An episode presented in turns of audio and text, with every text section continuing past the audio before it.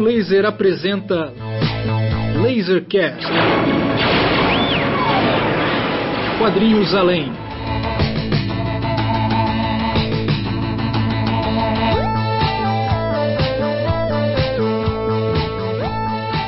Lasercast de número 26, começando agora. Eu sou Pedro Brandt, vou conduzir essa conversa aqui junto com o meu amigo Ciro Inácio Marcondes.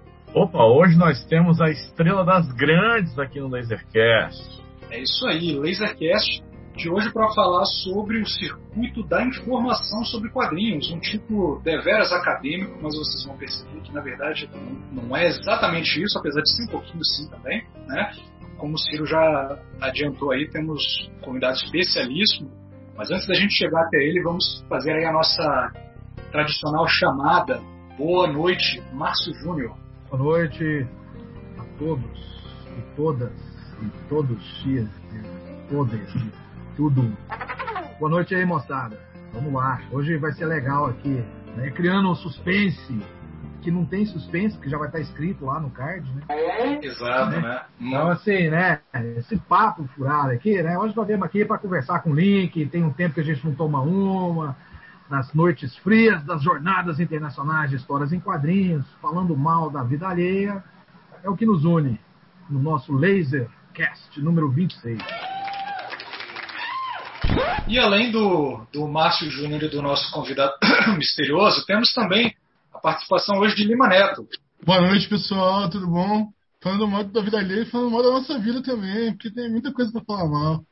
Pois é, pois é, é, Pedro. Hoje a gente vai alternar aí, né, a, a narração, fazer essa experimentação também de alternar a, a apresentação. Você ia apresentar o episódio antes de mim ou é, eu estou me confundindo? Não, não, é mais ou menos isso aí mesmo. Do jeito que tá, tá, tá massa. Mas eu queria que você chame aí, chame por favor o nosso convidado de hoje.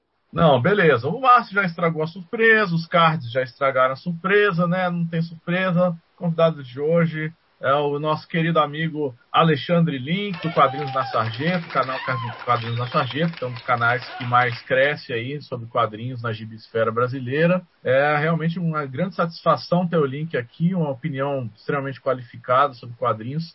A gente sabe que o nível na raio nós consideramos alto e trouxemos alguém que também está aí batendo as nossas metas aí de qualidade é, de conteúdo sobre quadrinhos. Linkão, famoso Linkão da Massa, conhecido como Zizek dos Pampas, Alexandre Link. Olá, boa noite. É, obrigado, ainda mais por esses, esses apelidos tão carinhosos e, e agradeço o esforço da surpresa, né? É, considerando que na internet o que menos existe é surpresa.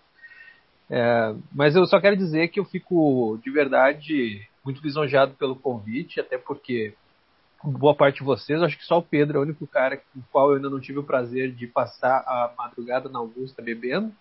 Né, o Lima uma vez só também. O Lima foi poucas vezes, mas o Márcio e o Ciro, meu Deus do céu, né? A gente até tem carteirinha já.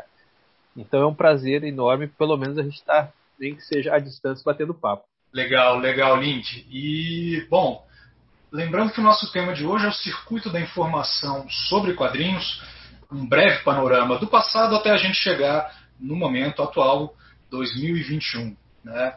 É, a ideia é não se demorar muito no passado, né? mas especialmente para quem é mais jovem do que nós, que já, já temos é, alguns, muitos cabelos brancos. Né? O Márcio Júnior, aliás, só tem cabelo branco, eu diria. É, e o Lima só tem barba branca. E eu que então, não tenho cabelo.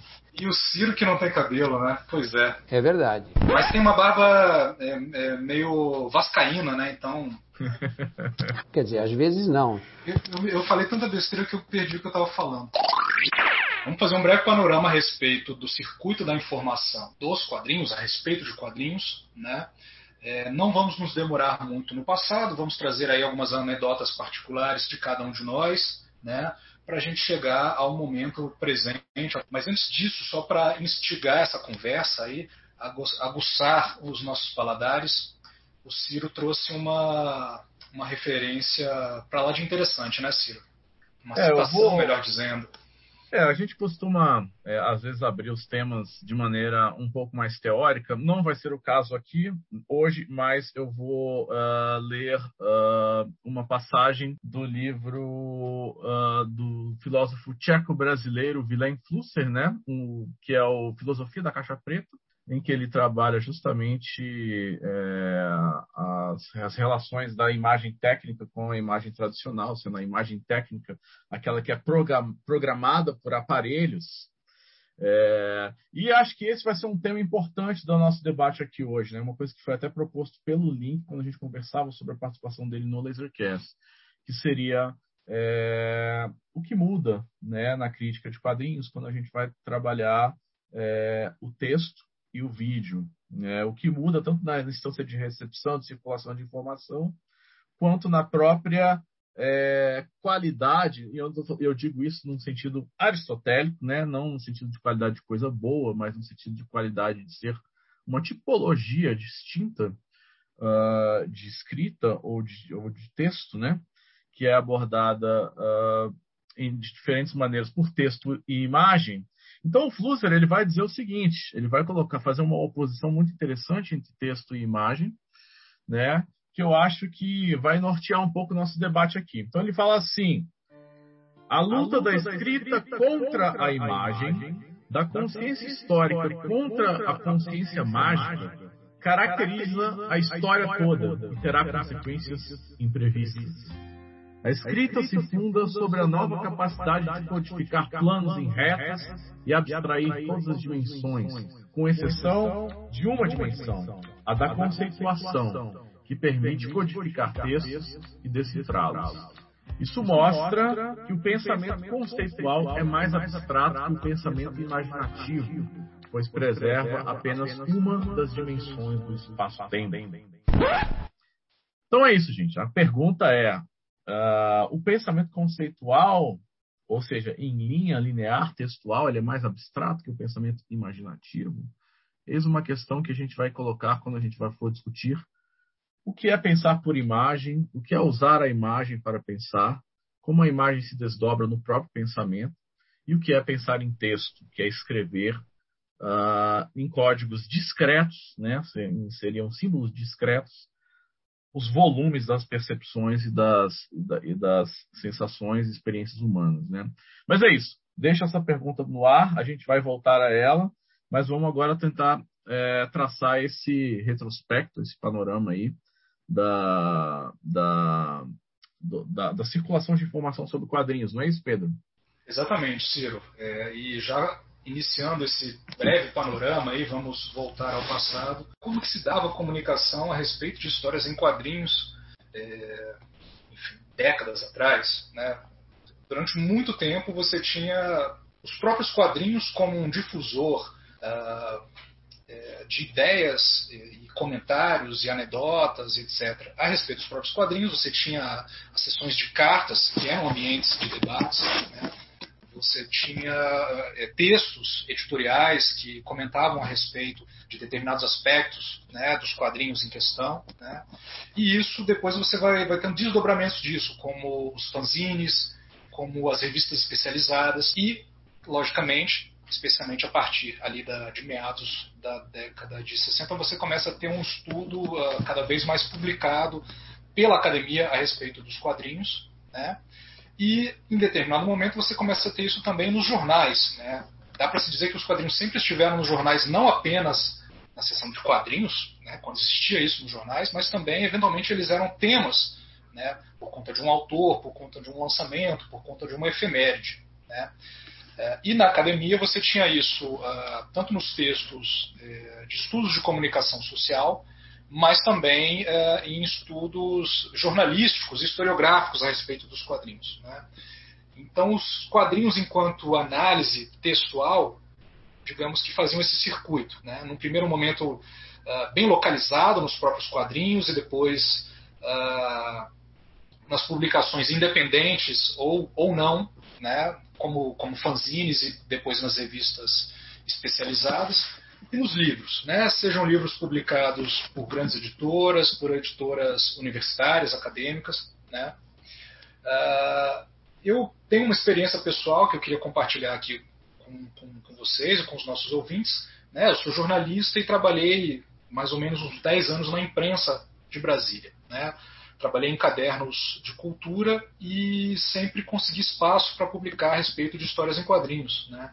E era um momento em que eu percebia que o mercado editorial estava muito aquecido, com muitos lançamentos, eu conversava com os meus editores, ó, oh, a gente não falar de quadrinhos é a gente não falar de uma coisa muito que tem que ter uma presença muito grande hoje em dia. Você vai nas livrarias, as sessões estão cada vez maiores com, com, com quadrinhos, não faz sentido não falar de quadrinhos.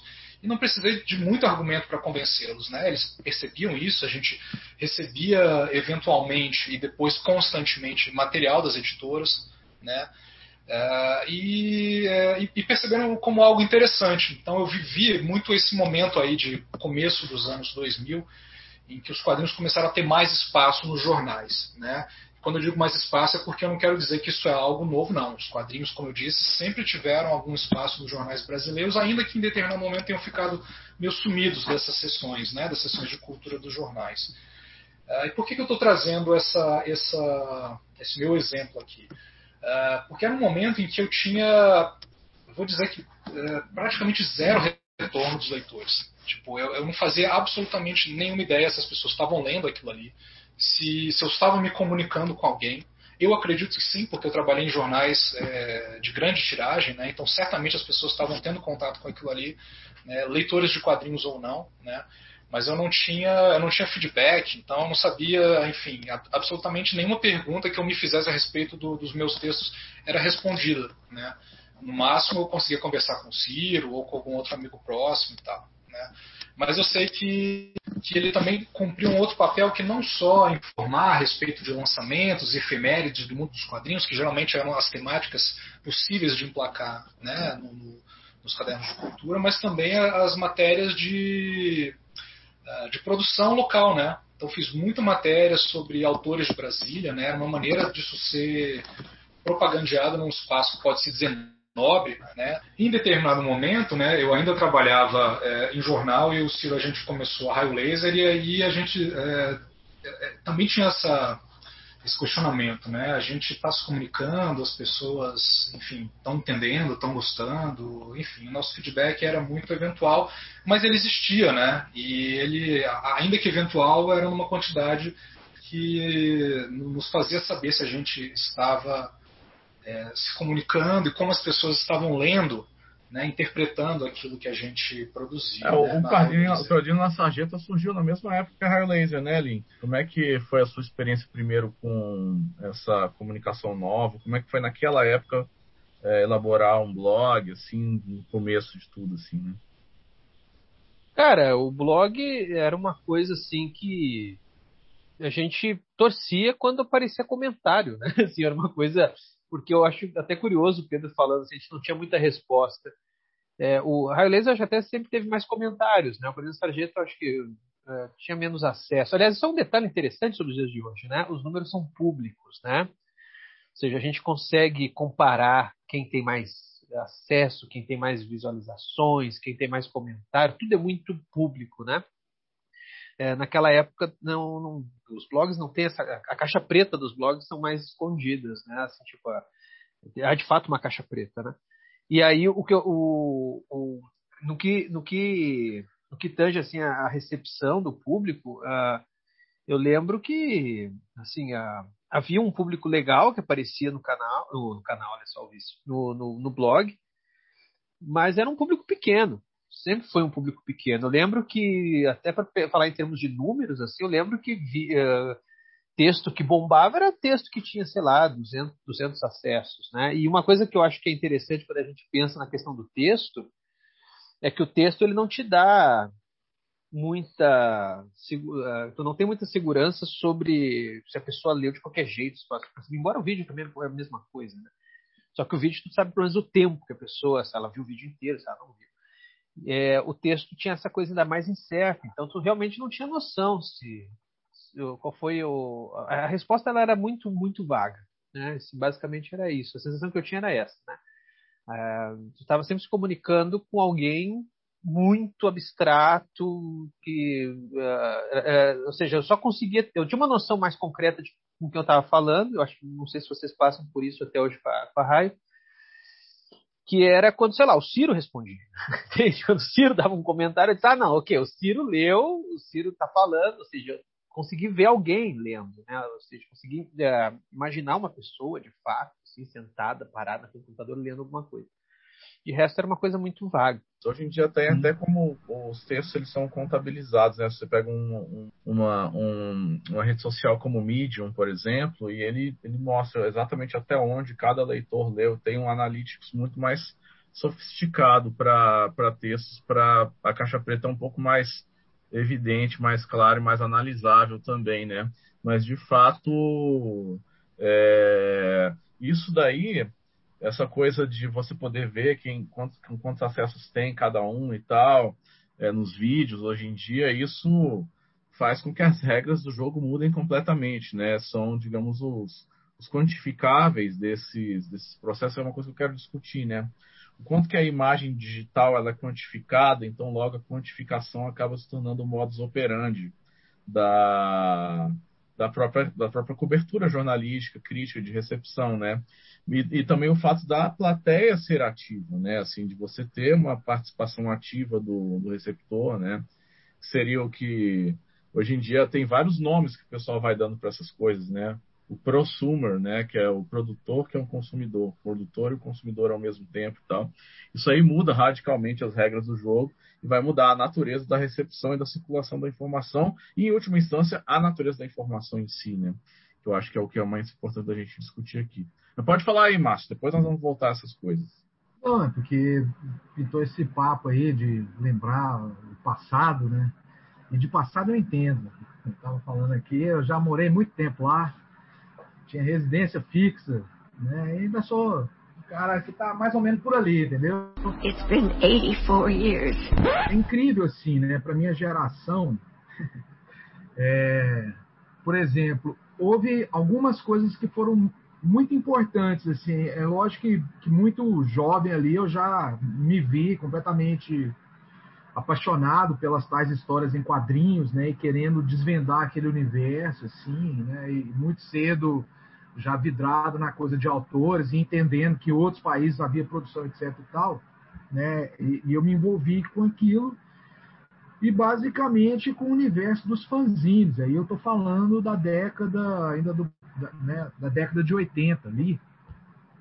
Então, por exemplo, só para vocês terem uma ideia assim, né, de do que que é, é, é, é a memória aqui que, que, me veio agora, assim, por exemplo, antes do Cavaleiro das Trevas ser publicado no Brasil, por exemplo, né, a primeira coisa que eu vi sobre o Cavaleiro das Trevas foi um fanzine que se chamava Portal do Universo que eu acho que tinha a mão, inclusive, dos caras lá da Abril. Né? E esse fanzine, por exemplo, cara, assim, saiu numa sessão de cartas lá, ó, tem um fanzine Portal do Universo falando aqui e tal. Fui lá e pedi o fanzine, os caras me mandaram, comprei, não sei como é que fez, aquela onda de botar o dinheiro enrolado em papel carbono, dentro de um envelope, manda pro cara e tal. Você vê, cara, e lá, cara, tinha uma matéria gigante sobre o Cavaleiro das Trevas, que se não me engano era uma matéria que o Cavaleiro das Trevas nos Estados Unidos, ele foi tipo, não sei se foi capa ou se foi uma grande matéria, uma matéria principal da, da Rolling Stone. Né? E os caras traduziram isso, cara. E aquilo, bicho, foi uma coisa absolutamente chocante de ler. Então eu estava informado sobre algo que não se, não se tinha ideia do que, que ia ser aquilo, entendeu? Então, antes do Cavaleiro das Trevas chegar às bancas, eu já tinha lido uma parada e tal. Outra lembrança dessa época, essa é a primeira vez que eu vi o Moebius foi num fanzine também, num, num, lance pirata, o cara meteu um quadrinho, publicou lá um perfil do Moebius, uma biografia, cara, e eu chatei, eu acho que era um desenho só. Eu falei, que que é isso? Num xerox, preto e branco, que que é isso aqui, cara? Então, assim, é, é, esses caminhos, assim, né, cara, eles, eles são bem pirados, assim. Aí depois, num dado momento, né, a gente teve ali já nos, a gente está chegando no boom dos quadrinhos, digamos, adultos no Brasil, né, que é na virada ali dos 80, segunda metade da década de 80 para os 90, né, onde todo jornal que se preze, né, que se prezasse, por exemplo, tinha um crítico de quadrinhos, né, com matéria semanal. Eu fui crítico de quadrinhos num jornal aqui de Goiânia, eu tinha 18, 17, 18 anos de idade. Né? Eu escrevia sobre quadrinhos nesse, nesse jornal. Ainda tem essas matérias aí, uns xerox, uns jornal apodrecendo em algum canto aqui de casa, alimentando os ratos que eu crio com tanta estima. Mas, assim, é, o fato, cara, é que, é que essa busca por informação é uma constante. Tinha aquelas revistas lá, HQ e tal, né? Umas revistas e pá, e os fanzines. Cara, o nível da doença, que isso é coisa de gente que não é saudável, né, cara? Assim, eu tive uma onda, assim, que eu pegava nas gibis da Abril e olhava a sessão de cartas e via lá a carta se tinha um cara de Goiânia. Se tinha um cara de Goiânia, eu ia pelo sobrenome, ia na lista telefônica e ligava pro, pro doido lá. Vejam que o cara tem mais ou menos uns 200 anos de idade, né? Da, pelo, Mínimo. referências. Eu tô falando que eu morei bastante lá nesse lugar. Para quem sabe ligar aí. referências temporais à idade, vejam que o Márcio é uma espécie de um vampiro aí, com o cara usando a lista telefônica para procurar oh, sobrenomes conhecidos de sessões de cartas de fanzines sobre quadrinhos em Goiânia. Não, de, de, de, na década de 80. Para mandar corrente. Pra mandar na corrente. década de 80. Eu é, quero dizer na década de 1880, né? 1900 né, Quem eu descobri que curtia um baita do quadrinho era a Princesa Isabel. Ela gostava daquelas coisas, achava legal, entendeu? Contou, contou a amizade dela com o Ângelo, o velho Ângelo. Então, nesse ínterim aí, é, saca, assim, era, tinha, tinha, tinha é, é, esse era o universo, assim, né? E que a gente caminha, por exemplo, é, a parada dos fanzines virou outra coisa, virou uma coisa chique, um tipo de publicação, etc, etc. Mas antes o fanzine era aquela coisa etimológica mesmo, era publicação do fã, fanzine, era isso. Era ali que veiculava, assim. Então eu estava sempre atrás dos, dos caras, das entrevistas, por exemplo. Muito do quadrinho brasileiro, que era a coisa mais legal que tinha nos anos 80, é que os autores, eles adoravam o lance de participar do, dos fanzines, sabe? Então, assim, por exemplo, tinha outros fanzines que eram meio que vocacionados assim, para o quadrinho brasileiro, e era tido como uma peça de, de resistência contra as, as, as, grandes editoras e a ausência de um espaço para publicação do quadrinho brasileiro, é um mercado completamente diferente. Mas era nos fanzines que eu via, por exemplo, as entrevistas com Shimamoto, com Flávio Colim, com Watson Portela, com Mozart Couto, né? Nos anos 80 eu criei fanzines, cara. Esses caras me respondiam, velho. Eu tenho desenho original do Mozart, do Shima dessa época, velho. Então, era um, era um outro, a gente está falando desses circuitos, né? Os circuitos eram assim, né? É, era, digamos, numericamente, né, estatisticamente o alcance era limitado, mas, mas eram, eram mergulhos profundos.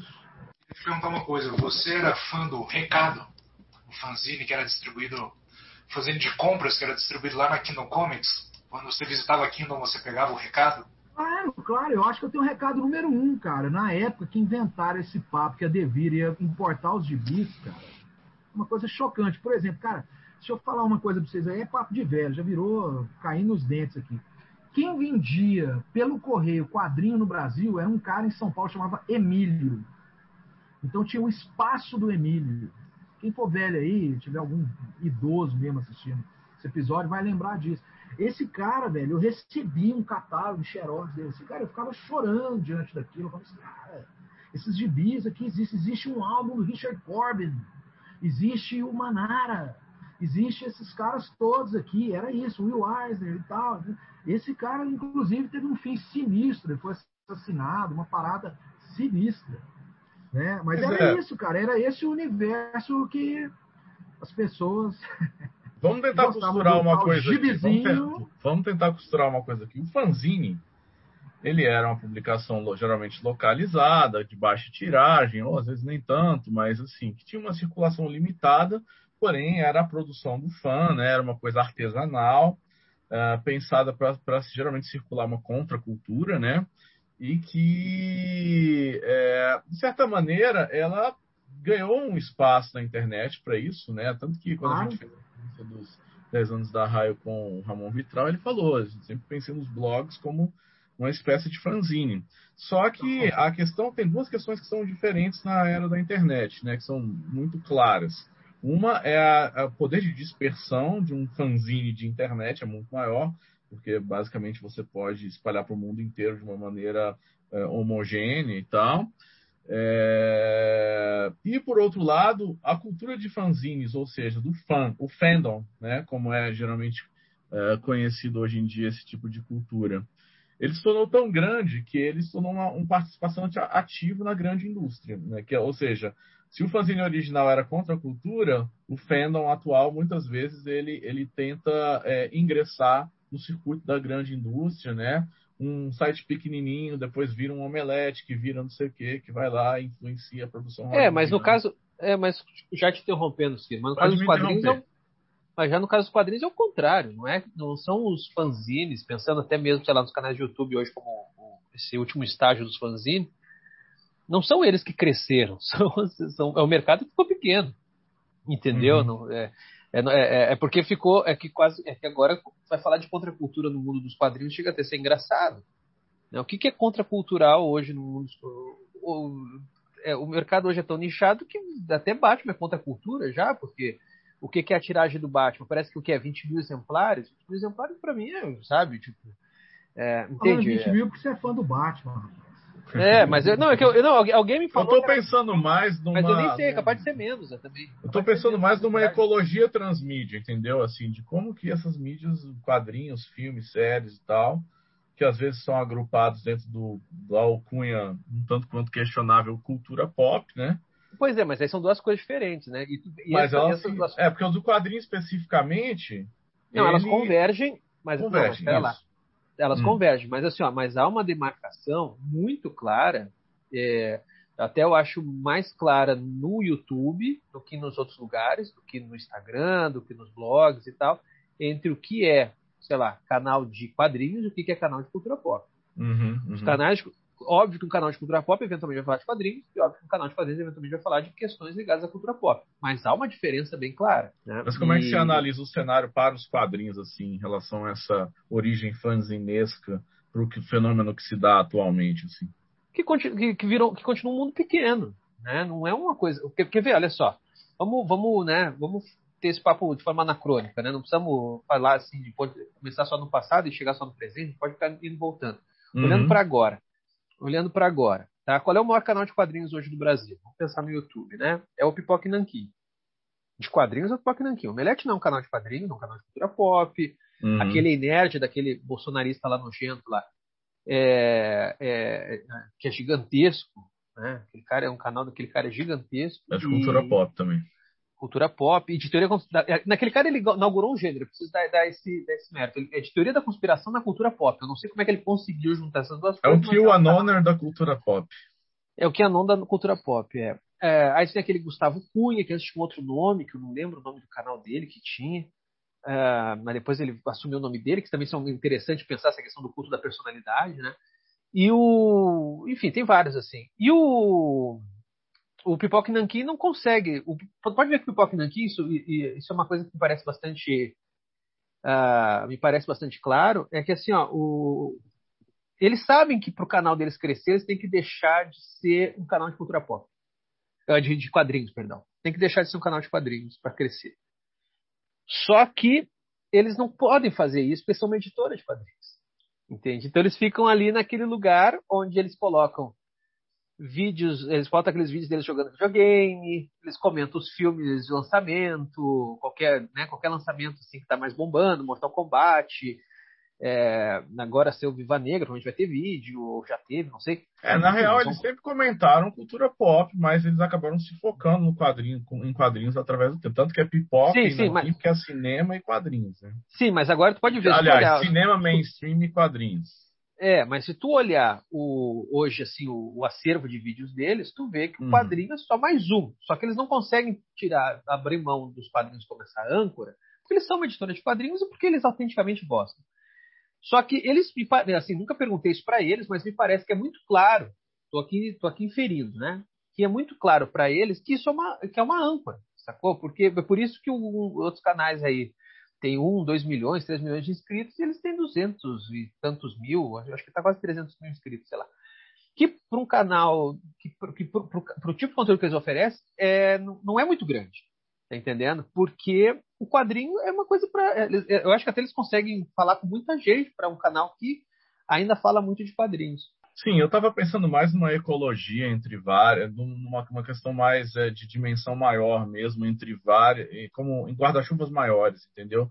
Mas se você está pegando a questão dos quadrinhos especificamente, de certa maneira ainda funciona um pouco como zines, né? Só que em outra dinâmica.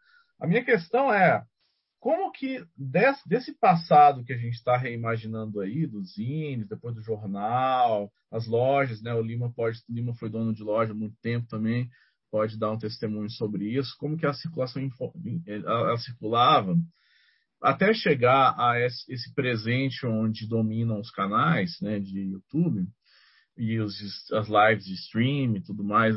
É, o que, que, muda, né? O que, que, se perde nesse percurso quando você passa de uma mídia para outra, digamos, de um fanzine para um jornal, de um jornal para um blog, de um blog para um canal? É, como que a informação vai se transformando? Como que as prioridades vão se vão se relativizando, o que, que vai sendo deixado para trás, o que, que vai sendo reaproveitado. É, enfim, como é que você vê isso daí, Link? Ou Lima, ou quem quer que você queira responder. A, a, Kingdom, a existência da Kingdom, ela durou de 98, 96 até 2017, né? Então, eu, eu, eu, eu trabalho lá de 98 até 2017, trabalhei, né? Então, eu pude ver uma mudança é, no que é. Eu pude ver essa mudança meio que por dentro, assim, ver quando que a coisa parou de ser. É, é, quando que o quadrinho virou uma dentre várias coisas né, que com, com, compõem esse mito da cultura pop e é, é, quando que, que a loja teve que lidar com isso, né? Quando que a loja como como um espaço de, de que como loja como capitalista, precisa ter venda, tem que lidar com isso. É, essa coisa do Pipoque Nankin é interessante porque o Pipoque Nankin ele não começou como sendo uma editora, ele começou como sendo um canal de, de, de, de, de não quero usar o termo cultura pop, mas um, um canal para falar sobre coisas que eles gostam. Né? Só que quando vem a editora, você vê essa âncora. Né? E aí essa âncora passa a ser guia é, é, é, das coisas todas. Lógico que eles vão deixar de falar de outras coisas para falar só de quadrinhos, mas uh, você vê que, que a, a, essa coisa que o Link falou do quadrinho ser uma, uma preocupação são editores, têm que, eles têm que vender o produto deles. Né? Da mesma maneira que se o Marcos tivesse aqui, o Marcos Manciel, que é o grande criador da Kingdom Comics, ia falar que a intenção dele de criar Kingdom Comics não era só é, é, vender quadrinhos, ele não queria ficar rico com, com quadrinho. Ele queria, e aí é o ponto que eu acho legal, assim, que está ligado ao fanzine, que está ligado às revistas, que está ligado a, aos, aos vídeos de quadrinhos, né? e não necessariamente os vídeos da chamada cultura pop, sacou? Que é uma necessidade de pôr para fora. Pôr para fora no sentido é, é, é verborrágico, no sentido, mas no sentido de uma coisa que, que, que, que você quer Ô, oh, cara, lê, lê, isso, né? Você chega na pessoa, nossa, não, olha, lê isso daqui, vê se você não curte isso. É busca é, de interlocução, né? isso, né? É busca de interlocução. Então, é. é. É, é, a Kingdom Comics ela veio nessa busca de interlocução. O Marcos ele começou vendendo quadrinhos importados nesse mesmo esquema do cara que terminou assassinado, que eu esqueci o nome dele. Mas era um cara que coleciona quadrinhos, que de certa forma ele juntava uh, os colecionadores, os leitores de quadrinhos de Brasil em torno dele, que era o Marcos e aí abriu a Kingdom Comics justamente para criou-se né, o, o chamado é, é, balcão é, é, é, da Kingdom Comics, que era onde o pessoal ia no fim de semana para ficar falando sobre gibi o dia inteiro, né? E eu estava lá conversando com o pessoal sempre, o Marcos também, e, e, que tem a ver com zine, né? Que tem a ver com. Eu, eu, lembro. A primeira memória que eu tenho audiovisual de quadrinhos, e eu fico chocado com isso, porque sempre quando eu vi uma propaganda de quadrinhos na televisão, eu ficava muito chocado era um programa que eu não lembro da, TV Cultura chamado Fanzine, se eu não me lembro se, se esse era o nome, ou se era um programa mais antigo, no, no começo dos anos 90. E o programa era um cara é, é, bem gordo, assim, sentado numa privada, dentro do banheiro, é, lendo é, Liga da Justiça número 1 um, da fase Kate Giffen e, e, e JMD Matéis, né? E era uma resenha daquele gibi, e ele começa falando que, que, que naquele. Né, era, era, era, um, era uma, um trecho do programa do fanzine onde você sempre tem essa crítica de gibi, e sempre assim no banheiro, porque era lugar de ler gibi era lugar era no banheiro. Então, eu lembro que aquilo ali eu fiquei assim muito impressionado. Isso devia ser 92, 91, assim, muito tempo. Se a gente achar no YouTube, a gente coloca no nosso post acessório desse Lasercast. e, e, e, e, é isso, né? De, de, de é, é, pô, você pega um, como essa, essa revista que eu estava mostrando do HQ, revista especializada em quadrinhos, que era a revista de 90 e 90, dos anos 90, 1990, no mesmo período, e que pegava e traduzia é, é, é, matérias da Comic Scene, matérias de outras revistas gringas, entrevistas e tal, e publicava para o público brasileiro, porque queria levar isso, chamar o pessoal que lê quadrinhos para ler isso daqui, dar uma olhada. Eu criei um blog é, que era o, o Grande Livro Desconhecido, que esse blog, a única função que eles tinham era traduzir na vibe pirateagem mesmo. Assim, eu escaneava as páginas do quadrinho do, do Big Book of Unexplained, né, que era da Piranha Press, e eu traduzia, letrava e colocava as páginas traduzidas só porque um amigo meu, que era muito ficcionado por, por, pelo desconhecido, por coisas fortianas, ele não sabia ler inglês.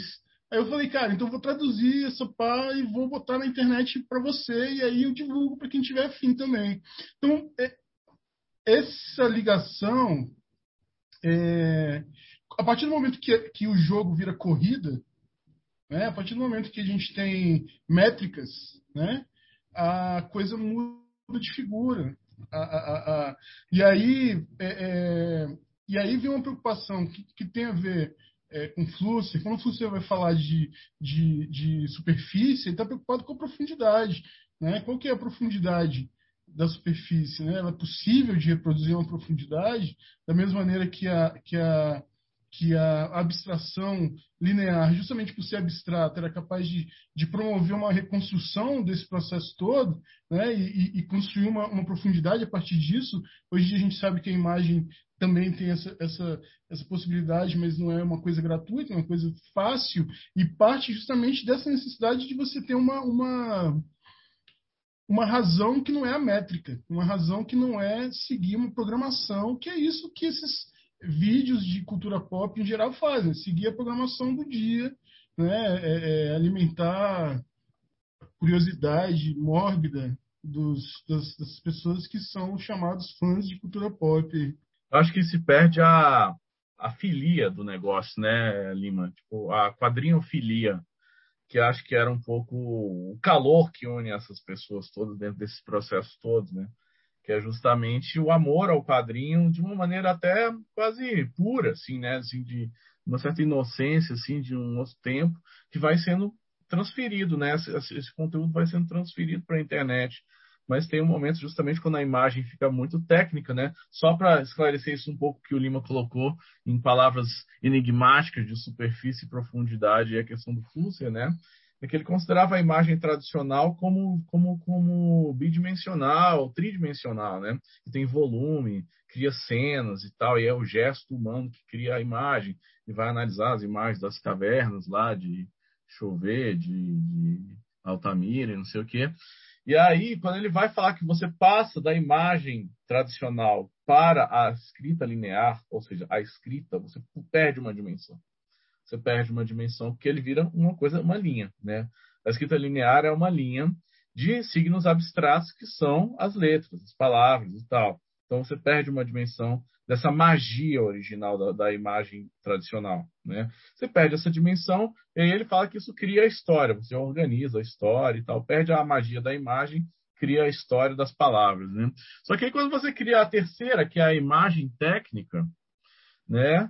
Que é uma imagem que ele tenta recriar aquela imagem só com procedimentos eletrônicos, técnicos, elétricos, eletrônicos, técnicos, né? Ou seja, uma câmera fotográfica, uma câmera de filmar você perde uma outra dimensão. Você perde, aí ele vai para uma, ele vai para zero dimensionalidade. né, que ele vai falar que é uma coisa meio quântica, não do jeito, não de um jeito coach quântico, né, não é dos coaches, né, não estou falando disso, mas ele vai falar que vai cair num abismo ali em que você já não tem mais referência. Essa imagem, na verdade, ela se refere a um texto e não a uma, a, a, a, um, a, um, a uma, a uma paisagem ou uma. Né? Ele, ele retorna. É uma imagem que quer decodificar um texto. Esse é o problema, uma imagem que é um texto. Né? É... Isso fica muito mais claro quando a gente fala de métrica, né? quando a gente fala de, de, de, de, valores e, e, e audiência e quantas visualizações, quantas pessoas assistiram até o final, né? E aí você tem essa, essa concorrência, na verdade, o que acontece é isso mesmo, a coisa fica, fica clara de uma maneira meio diabólica, assim. Eu, eu, eu, eu lembro muito, evitando muito academicista, mas o que eu sempre lembro do Bachelard, quando ele fala da, da, da, da imagem quando, quando, quando uma imagem poética para o Bachelard, que, ela, é a imagem evocada pela, pela leitura, né, ela chega dentro, você lê a poesia, você lê a imagem poética, ela chega dentro de você, essa imagem ela causa com que você fale. Então, por que, que a poesia, é, para ele, era uma poesia quando era falada, né, quando era cantada? Porque a poesia ela entra dentro de você e ela faz você cantar, ela faz você falar, ela faz você chamar o seu amigo, olha, lê isso daqui. Eu não estou falando, lógico, da poesia como poesia, mas como sendo essa filia, né? Uhum. Essa filia que faz você, que, que é isso que a gente faz. Né? A gente está aqui é, porque a gente sente essa vontade de, de, de falar e de e de chamar e de mostrar e de, como disse o Link, é, dar essa essa é assim, em resumo, essas imagens codificadas técnicas, elas, elas chamam mais atenção para os códigos do que para as, as superfícies, os volumes, as cenas que elas constroem originalmente. Né? Não, a gente não pode, acho que, reduzir de uma maneira objetiva a isso. Mas o ponto de vista do Flusser, que é um pouco, ele escreveu de uma maneira meio né, enigmática, hiperlativa e tal, é, eu acho que ajuda a gente a nortear o debate. Mas o Link quer falar. Acho que o Pedro estava na fila antes. Deixa eu falar uma coisa só rapidinho, né? Eu acho que a gente, de certa forma, cumpriu esse papel aí desse, de, de um panorama aí sobre produção e recepção de conteúdo, é, de informação a respeito de histórias em quadrinhos, né? E eu ia dizer justamente que, assim, através desses depoimentos, assim, acho que a gente meio que mapeou isso. E sugeri da gente agora ir para para coisa mais cotidiana que a gente está tendo, né? Mas antes disso eu queria também é, deixar uma coisa para a gente ir comentando ao longo da conversa que também a respeito das coisas que se perdem nessa, nessas transmissões, né? Tipo, que tipo de informação fica no meio do caminho quando você passa né, de, de uma leitura para outra, né? É, e uma coisa que eu acho assim, só também colocando um assunto que a gente pode desdobrar ou não, uma coisa que eu acho que é muito curiosa no que se faz hoje em dia, né, quanto à produção de conteúdo a respeito de quadrinhos na internet, especialmente nesse formato de YouTube, de vídeo, é que as pessoas estão falando de quadrinhos, mas você é, muitas vezes é, vê no máximo a capa do quadrinho, né?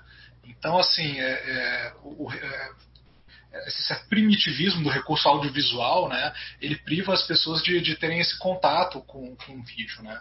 É uma coisa que, assim, muitos vídeos são feitos na, na num take só, né, e muitas vezes não sobra nenhum espaço para mostrar isso. Enfim, essa é uma coisa que eu, que eu percebo no, nos vídeos e eu até em algum momento queria perguntar pro, pro Link se, se essa questão, como é que ele vê essa questão, né, de é, desse formato muito mais simples e, e fácil de fazer, né, mas que ao, ao, fazer assim sem muitas edições você acaba perdendo alguns recursos e é de certa forma a opção da, da maioria desses comunicadores, né? Essa questão de fazer um take só e sacrificar de certa forma as imagens, né? Enfim, não sei se eu me fiz entender. Não, sim, sim. Eu até vou pegar carona com o que o Lima estava falando, com o que o Ciro falou. Assim, ó, é, só para falar, já que vocês falaram de booster, assim, eu acho que é importante lembrar também que, apesar da imagem chegar, a imagem técnica chegar nessa nesse, nesse lugar não dimensional de ela, ela é carregada de potência, né? Eu acho assim, ó, eu, eu discordo da leitura que vocês estão fazendo aí que se perde uma filia. Isso aí parece papo de, assim, é, o Márcio que é o TikToker ele vai concordar comigo aqui, né? Que é, essa filia não, não se perde, pelo contrário, ela na verdade é, ela, ela se transforma e talvez até mesmo se amplie Porque assim, ó, existe um detalhe interessante aí para observar, que é o seguinte, assim, eu, eu, vejo isso muito claramente quando eu migrei do blog para o YouTube, né? É, a, a, resposta ela é muito mais afetiva, entende? Assim, e afetiva não só em relação à minha pessoa, né? Que isso também é uma coisa muito maluca, porque tu inevitavelmente tu acaba se tornando uma pessoa pública e, e a tua pessoa, o, o nome, a, a, tua figura começa a circular, né? É, mas assim, é, afetivo em relação aos materiais que tu fala, né? Então assim, o que eu quero dizer é que é, eu acho que assim, a gente está pensando muito em termos narrativos, né? Tô aqui, a gente está construindo aqui uma narrativa de como que era né, o circuito da informação dos quadrinhos, né? A ideia de pensar uma, uma uma narrativa disso. Só que existe uma dimensão que é performativa. Né? E essa dimensão performativa, ela sempre teve também. Né? As, os, os, eventos de quadrinhos, as reuniões nas comic shops, é, enfim, essas performances sempre, sempre houveram. Agora, uma dessas performances é o YouTube. O YouTube é um lugar de muita performance. Né? E eu falo performance não no sentido de fake, assim, do cara vai lá e faz um tipo e tal. Não, simplesmente ligar a câmera e, e, falar de quadrinhos e tal. E o envolvimento que o público tem é um envolvimento que vai, vai acho que é menos pela narrativa, no sentido que o cara está ali para contar, no sentido de contar uma historinha, mas muito mais pela uma performance que está ali sendo construída. Né? Então acho que isso, isso pesa e não acho que isso diminua uma relação afetiva no sentido de afeto, né, de, de afeto no sentido espinosa, né? Aquilo que me afeta e aquilo que eu sou capaz de afetar e aquilo que me afeta. Né? Eu não acho que diminua, acho que até, em alguns casos, até hiperboliza. E que também, por sua vez, traz alguns problemas. Mas, assim, pegando e, e tentando responder assim, o que o Pedro já colocou, e sobre produção de vídeos, de um take só e tal, tem que entender que quem produz conteúdo de quadrinhos hoje no Brasil é um bando de coroa, geralmente a pai, entendeu? Sem tempo na vida. É, então os caras fazem isso no, no, no, jeito que dá, né? Isso acabou virando uma estética de canal de quadrinho, né? Não é um não é uma coisa muito bem produzida, muito bem editada. Pode ver que até teve canais, não sei se tu, tu, tu vai lembrar, mas existiram canais que procuraram fazer uma coisa mais editada e de botar imagens de uma coisa meio parecida com o quadro branco. Não sei se vocês conhecem esse canal, que é um canal grande. Inclusive ele segue Quadrinho Sargento, que de cara, eu tinha amiguinho no Twitter, inclusive. E ele é um canal que ele faz muito vídeo ensaio e tal. Então é tudo editadinho, bonitinho. Né? Pô, eu sou formado em cinema, eu poderia fazer, só que é um trampo, né? E aí o, o, o teve canais que fizeram isso aqui no Brasil. Uh, os caras desistiram, fizeram dois, três vídeos, pararam porque não trabalhou nos infernos, entende? Assim, então, é, acabou se consolidando a estética do, do cara falando num take só, né? Eu até hoje, ah, hoje em dia até eu estou editando, cortando um pouco as pausas, da, porque o YouTube ele tem um editorzinho interno, né? E aquele editorzinho interno tá, tá, tá quebrando muito galho. Mas é, é, corte seco, né? Também é isso, né? Então não vai além disso. E, e, e isso aí tem o, o, efeito, que é o que tu falou, que, que determinou muito essa estética, que é de você não mostrar muito o quadrinho final das contas. Você não consegue mostrar, porque você mostra para a câmera, se é um papel couché, aquilo uh, vira, na verdade, um rebatedor, entendeu? Você não mostra nada, você está mostrando, na verdade, é um banho, tu está devolvendo luz para a câmera só e tal. É, se é um quadrinho erótico, tu não pode mostrar. O último vídeo que eu botei no canal foi sobre o Suehiro Maru. Eu não pude mostrar nada, só mostrei a capa. Se eu abrir uma página ali do Suehiro Maru que tem alguém dando uma chupada num pau japonês ali, já não, no YouTube dá problema. Gosta de olho. Gosta, é, de olho. É, eu botei a parte do olho. Chupar o olho, olho. né? Gosta de chupar Ué, o olho. É, é, o olho, olho seco. Pude, o olho eu pude botar. Mas o problema é que toda a página dele, por mais que tenha um olho só, no outro lado já tem um pau, entendeu? Eu não consegui achar uma página que tinha só o olho. Então, assim, é, isso tudo também. é, então, assim, isso acaba também de, uh, sendo determinante, né? Assim, uma coisa até para já serve de gancho, talvez, para o papo. O lance, talvez, interessante, que vocês estão pensando em muito no que, no que muda quando vai para o vídeo, é que eu acho que a gente não está levando em conta que a gente está falando do que muda quando vai para o vídeo no YouTube. Porque a gente não está falando de produção de vídeo para outro lugar. Entende? o YouTube ele tem uma arquitetura muito específica. Né? É, Para começar, assim, ó, a gente, qualquer um que vai produzir conteúdo para o YouTube é escravo do algoritmo. Ponto. E o algoritmo do YouTube é uma coisa maluca, porque ele parece ser a, a, é a rainha da, da, da lista. Ela vai mudando as regras o tempo inteiro. Então, assim, quando tu diz assim, ah, entendi como é que funciona o negócio, fizer um vídeo, botar nesse horário, se fizer sobre tais temas, vai menos na semana seguinte está tudo errado. Então, assim, o, o, quem produz conteúdo para o YouTube quer crescer, ganhar dinheiro e tal, está sempre muito estressado. Por isso que o YouTube é uma figura uma pessoa muito insegura. Né? Pode, vocês vão ver, porque é um cara que está sempre tendo que ficar sondando uma espécie de figura enigmática, supra-humana, que não que não, não deixa claras regras, pelo contrário, e muda essas regras o tempo todo, né? E, então essa produção de conteúdo sobre quadrinhos no YouTube, ele tem muito disso tudo aí, ele, ele, ele, ele ela é atravessada. Enquanto isso, na sala de justiça. É, o Link, quando a gente falou desse negócio da, dessa adimensionalidade do Fusser aí na imagem técnica, né? A gente estava querendo dizer, logicamente, que não existe é, uma filia que circula, né? Até porque ela é muito grande, ela é muito visível, né? São grandes comunidades ao redor de muitos canais. O seu, inclusive, está se formando uma comunidade muito consistente, com é, muito engajamento em torno e tal.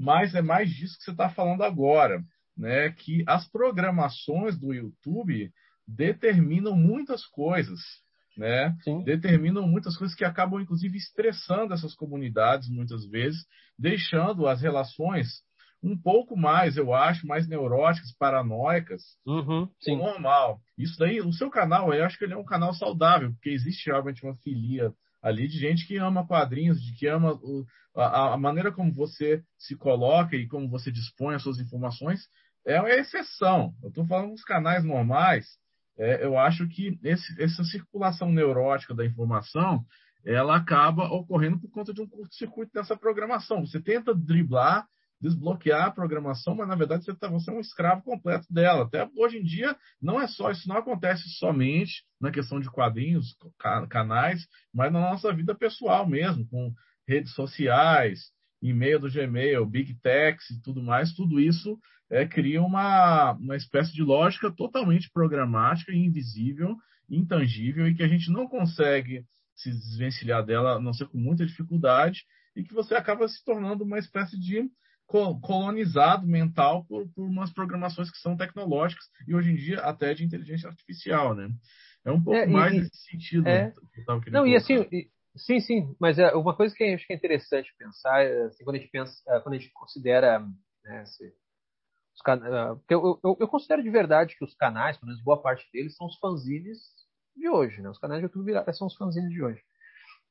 E uh, até mas essa coisa uma... precária de produzir de maneira precária de propósito é uma coisa é. do it yourself que vem do fanzine, né? É, lógico. Só que tem uma coisa assim, por isso que eu falei que tem que pensar com produção de vídeo para o YouTube, porque aí tem as perversidades da plataforma. E uma das perversidades que não adianta o cara dizer, ah, não, eu vou desencanar, eu tô nem aí para isso, porque eu duvido, porque ninguém desencana disso, porque isso prejudica, mesmo é, quem é mais assim, foda-se, que é o fato de que, por exemplo, se tu faz dois, três vídeos seguidos, sem que não tem um grande apelo popular, é, o quarto deixa de ter também. O YouTube funciona assim. Né? É, e isso é, e isso acaba fazendo com que muitos canais comecem a se pautar simplesmente por coisas pop, tá entendendo? Ou seja, eu não vou falar de um quadrinho, eu não vou falar de um autor desconhecido, porque ele vai baixar o meu view naquele vídeo, e tudo bem um vídeo com menos view, mas o problema é que ele vai baixar o próximo também, mesmo que no próximo esteja falando que o Batman deu a bunda pro Superman, mas vai baixar também, entendeu? Porque ele vai gerando esse efeito cascata. Isso é, interfere muito no conteúdo dos canais de quadrinhos. Isso é muito determinante, muito. Então, assim, mesmo canais que dizem que desencanam disso, eles eles tentem, eles têm que tomar um certo, eles tomam um certo cuidado. Eu tomo um certo cuidado, porque eu sei que se bobear, ninguém mais vê nada, entendeu? Porque o algoritmo faz isso contigo, entende? Tu tem que, tu, tu não pode simplesmente pegar e dizer, não, vou falar, fazer a semana do quadrinho nacional. Se eu botar cinco vídeos de quadrinho brasileiro um atrás do outro, acabou o canal. Sério mesmo, é muito, é muito perversa a arquitetura do YouTube. Desde que quadrinho, eu falei quadrinho nacional porque é assim, ó, é, o que menos dá view, quadrinho brasileiro, produção, coisa feita por mulher, aliás, menos, antes de mulher, coisa feita por pessoas LGBT, dá view nenhum é, quadrinhos feitos por mulher, é, quadrinho brasileiro, aí depois o europeu também não dá muito, muito acesso, tal. Tu quer acesso mesmo, tu fala dos populares ali, super-heróis, mangás e uma boa polêmica, né? Arranja treta com alguém que tu, aí tem bastante acesso. E aí tu vê que tem canais que basicamente só vivem disso, né? É uma lógica de sustentar é, popular as coisas que já são populares, né? Que Sim. é um pouco a lógica da, do reality show, da, da, das pessoas que são famosas por serem famosas, né? Que é um pouco uma retórica social que está ligado ao fato de você atingir a coisa sem precisar, né, construir nada até lá, assim, né? Um, uma espécie de um de, um, de, um, de, uma, de, uma circulação de informação e de prestígio das pessoas e tal que meio que se você já está lá, você vai ficar mais ainda. Mas para você chegar lá é um processo super complicado e tal, de manter no alto o que já está no alto, que já é popular, enfim, é uma, uma reiteração desses processos, meio que eu considero uma, uma neurose da, que é capitalista, que é do capitalismo das big techs. Né? Pedro?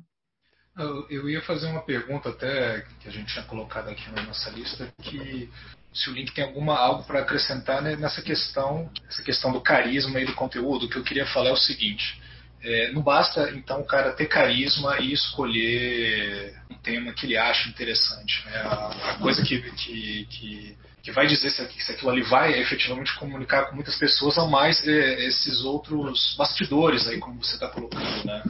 Não sei se eu me fiz entender.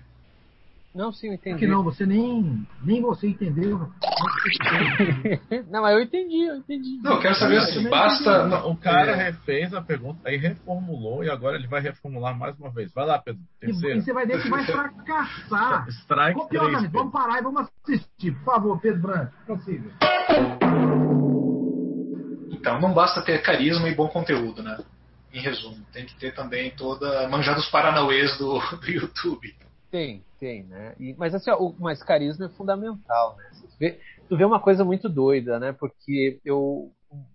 Bom, o Ciro é professor, eu não sei se o Lima também é professor, também é professor Lima. É, então, assim, a, eu, a gente viu muitos professores ou perdendo emprego ou se estressando demais com seus empregos agora na época da pandemia. Né? O professor já se estressa demais com seu emprego, mas na pandemia parece que a coisa né, pegou mais.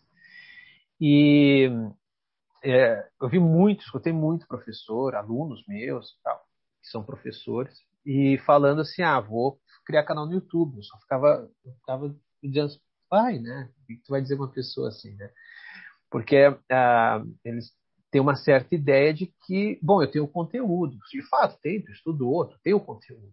Mas aí que tá, ali não é o lugar do conteúdo tão somente, né? embora o conteúdo faça toda a diferença. Que, aliás, isso é uma coisa boa a gente pensar, que quando a gente está falando de canais como é que a lógica do fanzine foi? Porque o Márcio até estava citando, né? Ah, o fanzine lá do, do Emílio, né? É, mostrava os quadrinhos que eu não tinha. Aí hoje tu tem essa porrada de canal que é basicamente só um cara abrindo a porra de uma caixa, que é os canais de unboxing, mostrando os quadrinhos que você não vai ter porque você é um pobre. Ele tem grana para comprar aqueles quadrinhos, você não, né? Então ele vai ficar mostrando, olha o que eu tenho, olha o que chegou, né? Aí ele faz um box, daí ele, ele fica mostrando, é, enfim, é, ele fica se exibindo o, o seu repertório. E, e então, assim, o conteúdo, o conteúdo ele necessita de uma figura carismática, mas além disso tudo junto, tem que saber o tempo todo estar tá dosando com essa, com essa coisa aí, essa, a gente chama de algoritmo, né? Que é que tu nunca conhece direito as regras, né? Então, na verdade, é uma coisa um tanto vaga. Né? A gente não sabe bem direito o que, que a gente está fazendo. Né? Agora, eu posso falar por mim. Né? Assim, ó, uma coisa que eu tento com o Quadrinho da Sarjeta, de verdade, é, eu já até falei isso com o Márcio. Márcio. Eu lembro muito bem dessa conversa com o Márcio. O Márcio acho que não vai lembrar. O Márcio já estava muito bêbado. Mas, assim, é, eu lembro que eu falei para ele assim, cara, se eu for. Eu estava me queixando que o Quadrinho Sarjeta, o blog, tinha pouco acesso. e o Márcio falou para mim assim, mas tem que ter pouco mesmo. O importante é que ninguém não. leia e não sei o quê. Falou isso. Falou sim, falou. Né? Quanto menos gente lê, melhor. Sinal que é só os melhores que estão lendo. Me parece que o Márcio certamente deve ter falado isso, eu diria. Não, maior cara de Márcio, né? certeza. Tem muita cara é. de Márcio. É. E aí, eu falei para ele assim, Márcio, olha, eu, em parte eu concordo contigo, só que eu sou um professor universitário, eu já estou acostumado a escrever coisas que ninguém lê. Entendeu? Eu faço artigos acadêmicos, eu, eu oriento teses, dissertações, são coisas que três pessoas leem, quatro, cinco, dez, estourando, vão ler. Entende? Então, assim, é, é, é importante, sei lá, eu acho importante a gente ter esse nosso conhecimento, esse nosso repertório circulando. Eu acho que é importante. Aliás, eu acho até que houve uma mudança agora no, durante a pandemia de mais gente fazer isso, né? Assim, de, de entender que, olha, a gente tem que ocupar as redes, né? Até então tava só os terraplanistas estavam lá. Né? Essa galera que botou o Bolsonaro no poder são eles que estão lá. E a gente deixou eles tomarem conta desse espaço. Então a gente tem que, a gente tem que ocupar esse espaço também e tem que saber jogar nele, né? Não dá para ser inocente, chegar lá brincando de não, eu sou bom o suficiente se, eu, se a máquina não me resiste, né? Se, a, se o algoritmo não, não, não gosta de mim, o algoritmo, o problema é dele. Não, não é. Seja, se tu quer realmente afirmar alguma coisa, antagonizar alguma coisa, tu tem que saber jogar o jogo sujo.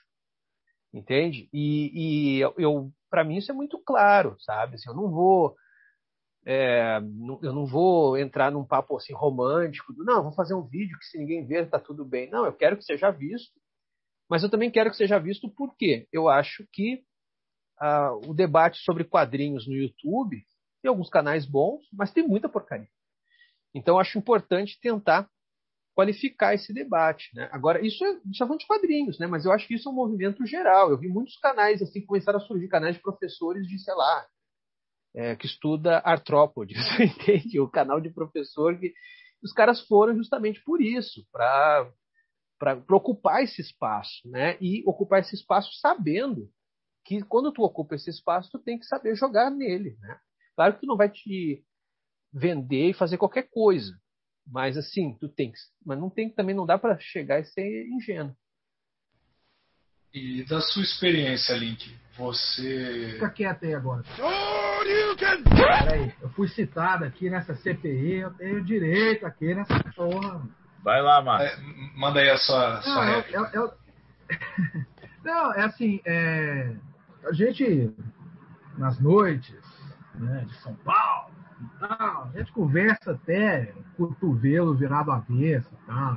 Mas basicamente, assim, né, é, desse tipo de, de, de, ideia. Assim, quando, eu, quando eu digo é, é eu não acho assim que tem que escrever para pouca gente ou produzir conteúdo para pouca gente eu não sou muito sensível à ideia assim, ah, é, tipo, ah, vou fazer e se não atingir ninguém, melhor. A ideia não, se, tá, se existe um esforço de comunicação, né? Se existe um esforço, seja ele de produzir um texto, produzir um vídeo, gravar um podcast, etc., o que a gente quer é que isso atinja o maior número possível de pessoas né? e que aquela coisa reverbere de alguma forma né, que aquilo paute alguma discussão, ocupe um lugar no imaginário das pessoas, né, desestabilize as, as, certezas dos outros e que de forma também as nossas fiquem desestabilizadas e tal, né? A minha questão era é a parte que eu lembro mais ou menos das conversas nossas, né, desse papo aí de, de, de vídeo e tal, né? Mas aí assim se entrelaçam coisas que são pessoais e, e outras que são mais universais, assim é que eu acho que existe, e aí eu não faço juízo de valor sobre isso, entendeu? Não, é, não existe uma ideia de juízo de valor sobre isso. E aí, com toda sinceridade, assim, é, é que quando você está produzindo um texto, esse texto, né, você tem o conteúdo, né, o conteúdo, né, pá, daquilo que você quer dizer. Quando você vai, vai, vai produzir esse conteúdo é, por texto, ele ele, ele tem um efeito, ele é, é, é, atinge as pessoas de determinada forma. Quando você está fazendo um vídeo, ele tem outro efeito e atinge as pessoas de outra forma, né? Uma coisa que, e aí, assim, é, sem muita certeza disso e tal, é que o texto, para mim, né, ele, ele é um, algo, digamos, em tese, mais perene, porque existe um labor ali na construção do texto, né, é, que, sabe, se você é obrigado, você, a sua própria consciência te obriga, porque tudo tem a ver com performance. Eu estou em total acordo com o Link nessa história, né?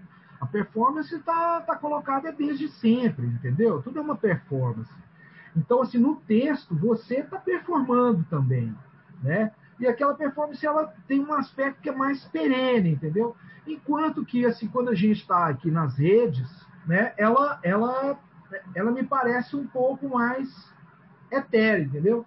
Eu voltar a um texto é uma coisa e eu voltar a um vídeo é outra, assim, tem outra característica, assim.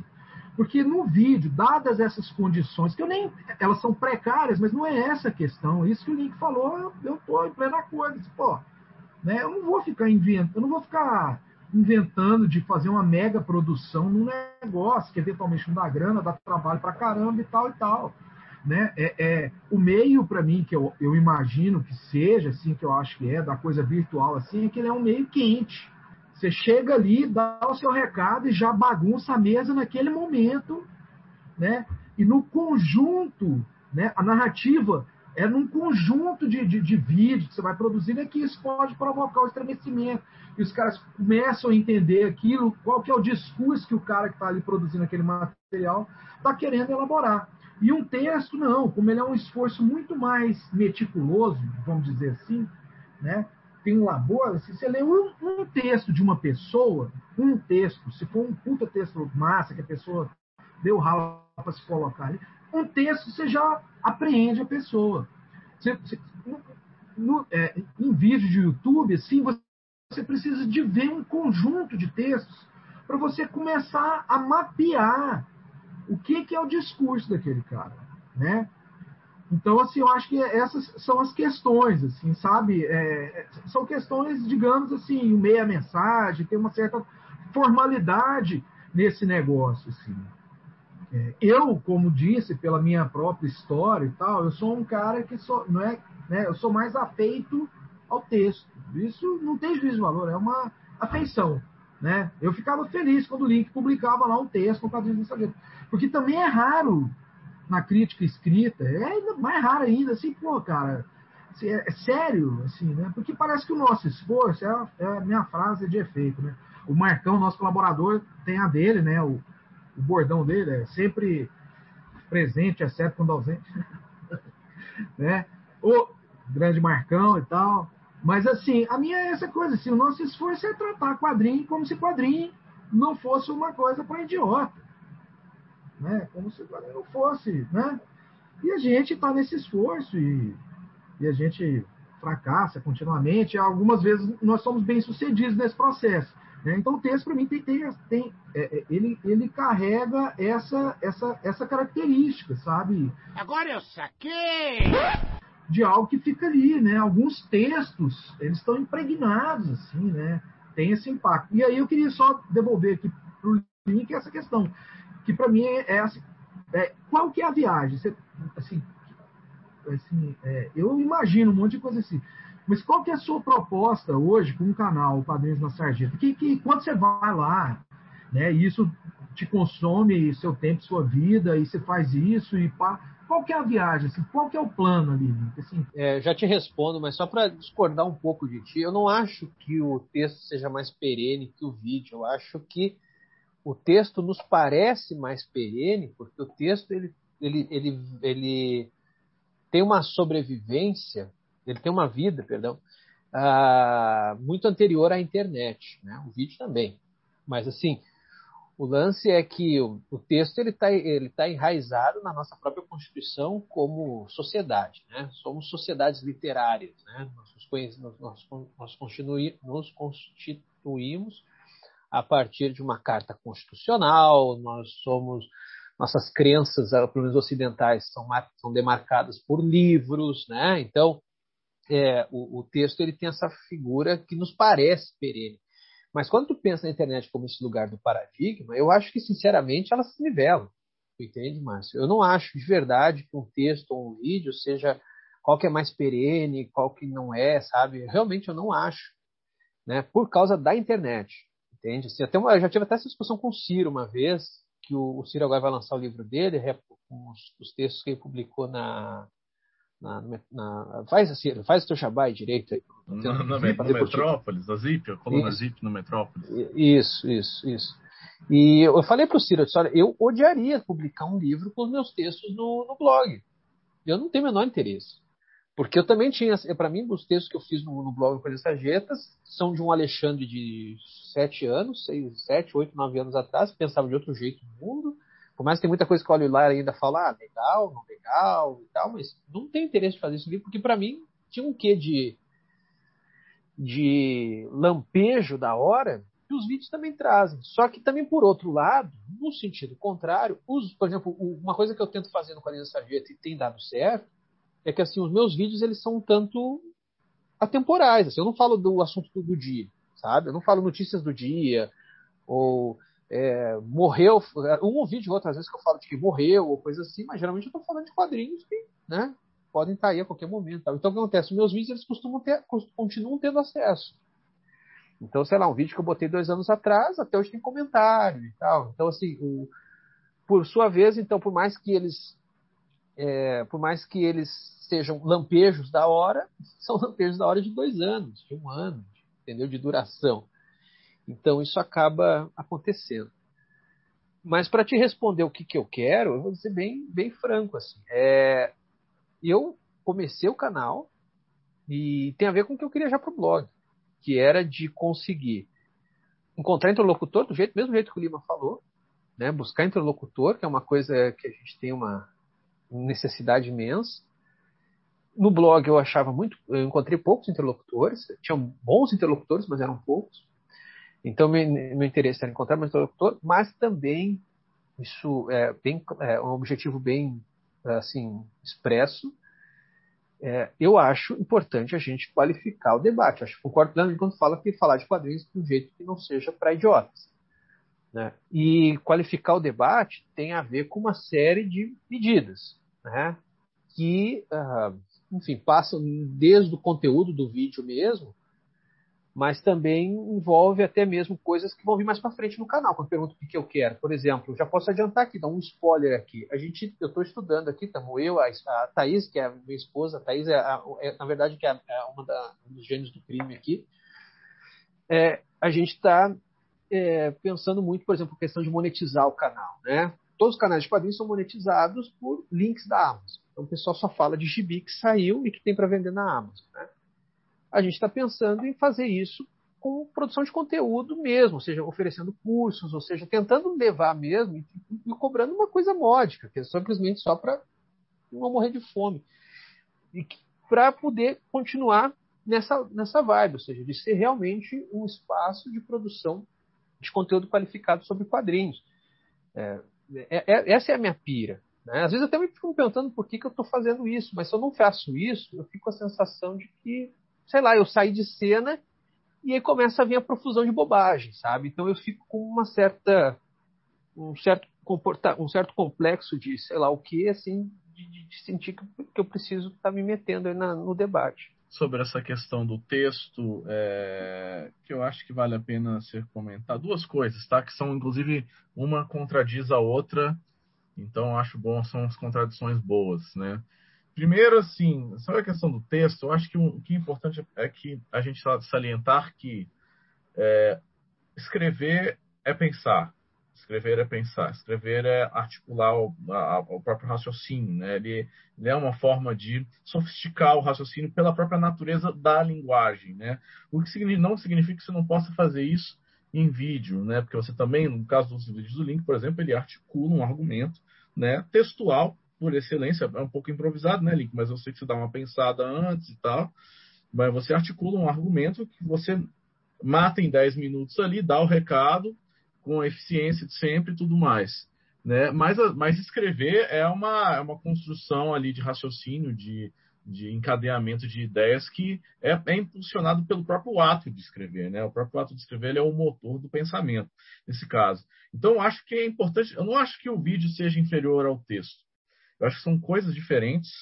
E só que eu acho que o texto não pode sumir. Essa é uma questão que eu acho importante, né? Mesmo que você esteja reduzido para um pequeno número de pessoas, se você se o, se o texto sumir, acaba não só a história linear lá do Fúzia que a gente está colocando, que a gente não precisa necessariamente preservar, mas a gente não sabe o caos que vai vir depois, sem essa organização histórica proporcionada por uma sociedade letrada, né? Mas essa crise aí da imagem já vem vindo desde o século XX, né? Não só da internet, né? O século XX é muito imagético, né?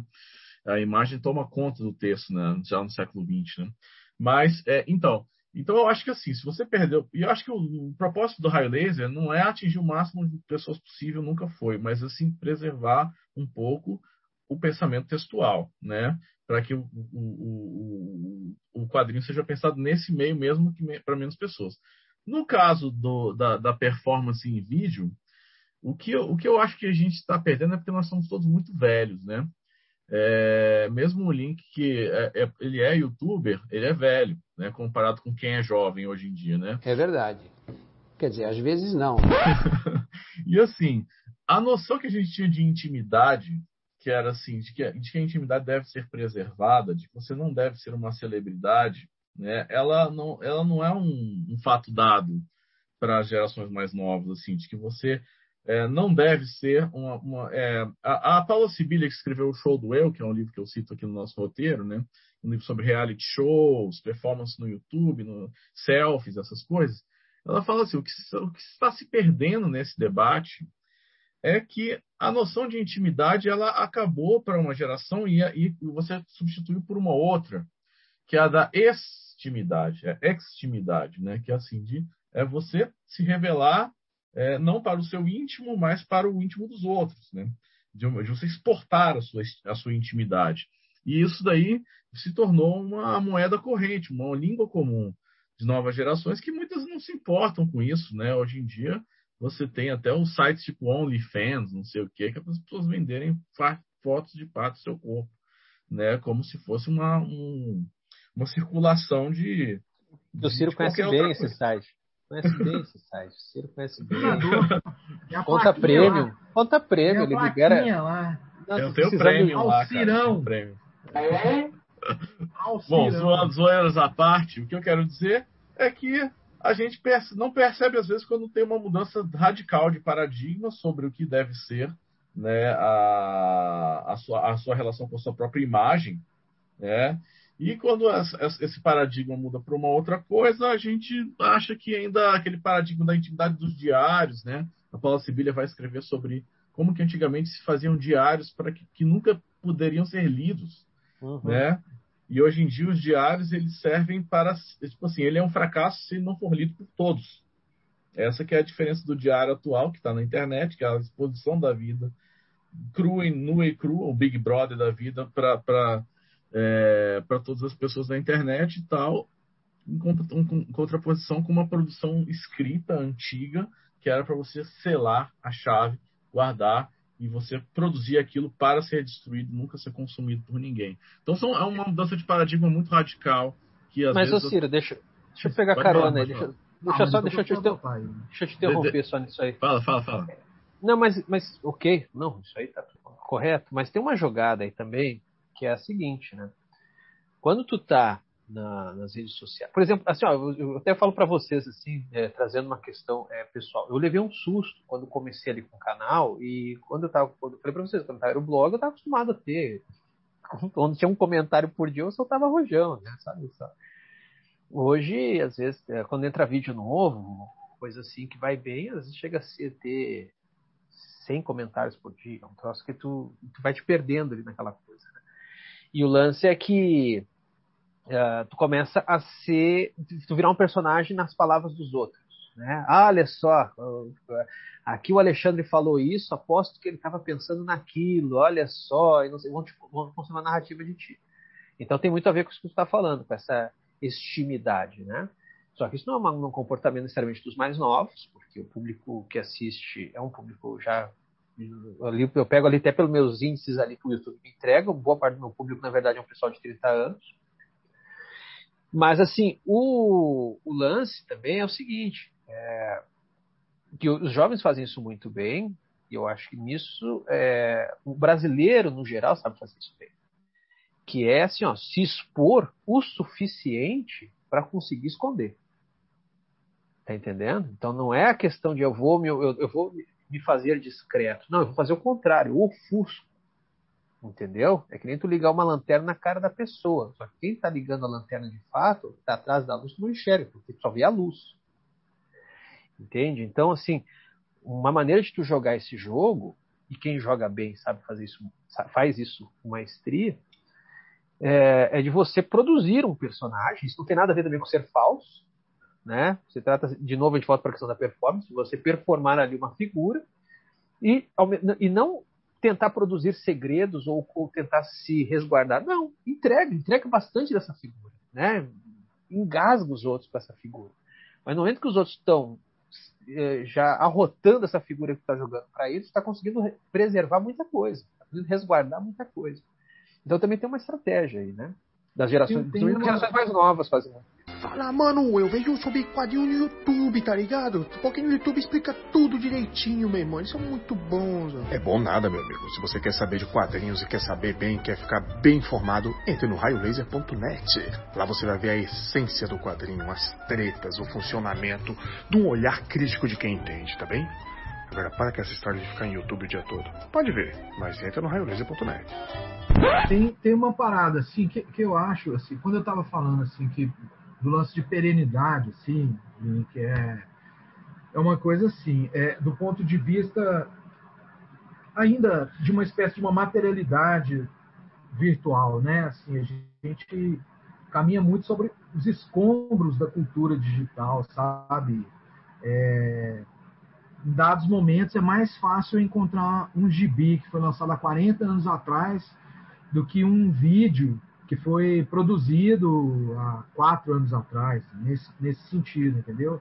A gente ainda está, ou seja, o que é, o que é, que é uma característica do meio, né, desse meio, né? Então, se você está nesse meio, se você está nesse meio, é, para mim, a ideia é, é, é, é, assimilar isso. É isso mesmo, cara. Assim, eu vou chegar ali no cara, eu vou dar aquele recado, é, eu vou transmitir o conteúdo que eu quero e, e, é isso, cara. E aí no volume, né, que eu imagino que a coisa vá se, se estabelecendo. É diferente, assim, por exemplo, de um texto, né? Não, não, é uma contraposição, eu não enxergo uma contraposição. Para mim são distintos, é, em certa medida, intercomunicantes, e todos são importantes, assim, né? Então, por exemplo, um texto, cara, eu tenho saudade de ler um texto, sabe, assim, né? Eu sou de um cara que, para além dos quadrinhos, eu tenho uma relação né, com a indústria, digamos, é, com a música, entendeu? É, é um osso duro, cara. Você não tem jornalismo musical, cara. Mais. Você não tem cara falando de cinema, assim, saca? Assim, eu não estou falando do conteúdo. O conteúdo ainda tem os caras que vão lá e tem opiniões que são válidas. Mas a questão, por exemplo, que eu me afiliava, e aí tem esse caráter da performance, que eu acho que é fundamental, e quem não entende isso já perdeu de cara. Perdeu. Saca assim? Por exemplo, os caras que eu gosto, inclusive, de ler, eu não leio porque eu concordo com eles, ou porque eu acho. Saca assim? Eu leio porque os caras têm uma linha de pensamento, têm uma estilística na escrita que me interessa, cara. Eles enxergam o mundo de um jeito que eu acho interessante não para concordar. Eu estou cagando assim se eu concordo com os caras, se alguém concorda comigo, isso para mim é irrelevante assim. Mas esse fluxo de ideias assim, de você ir na, lá no texto do cara e aquilo ser uma obra em si, você né, curtir aquilo é um, é um fator importante assim, né? Ao mesmo tempo, por exemplo, assim, cara, que o que eu acho é, é que é muito importante aí no trabalho que, que você está fazendo e eu falo isso porque eu te conheço, não porque eu conheço os vídeos, assim, que eu vejo alguns, raramente, assim, não, né, é, é, eles me apelam um pouco, assim, porque qualquer vídeo de YouTube me, tem pouco, e não tem não é juízo de valor, é igual eu não gosto de reggae.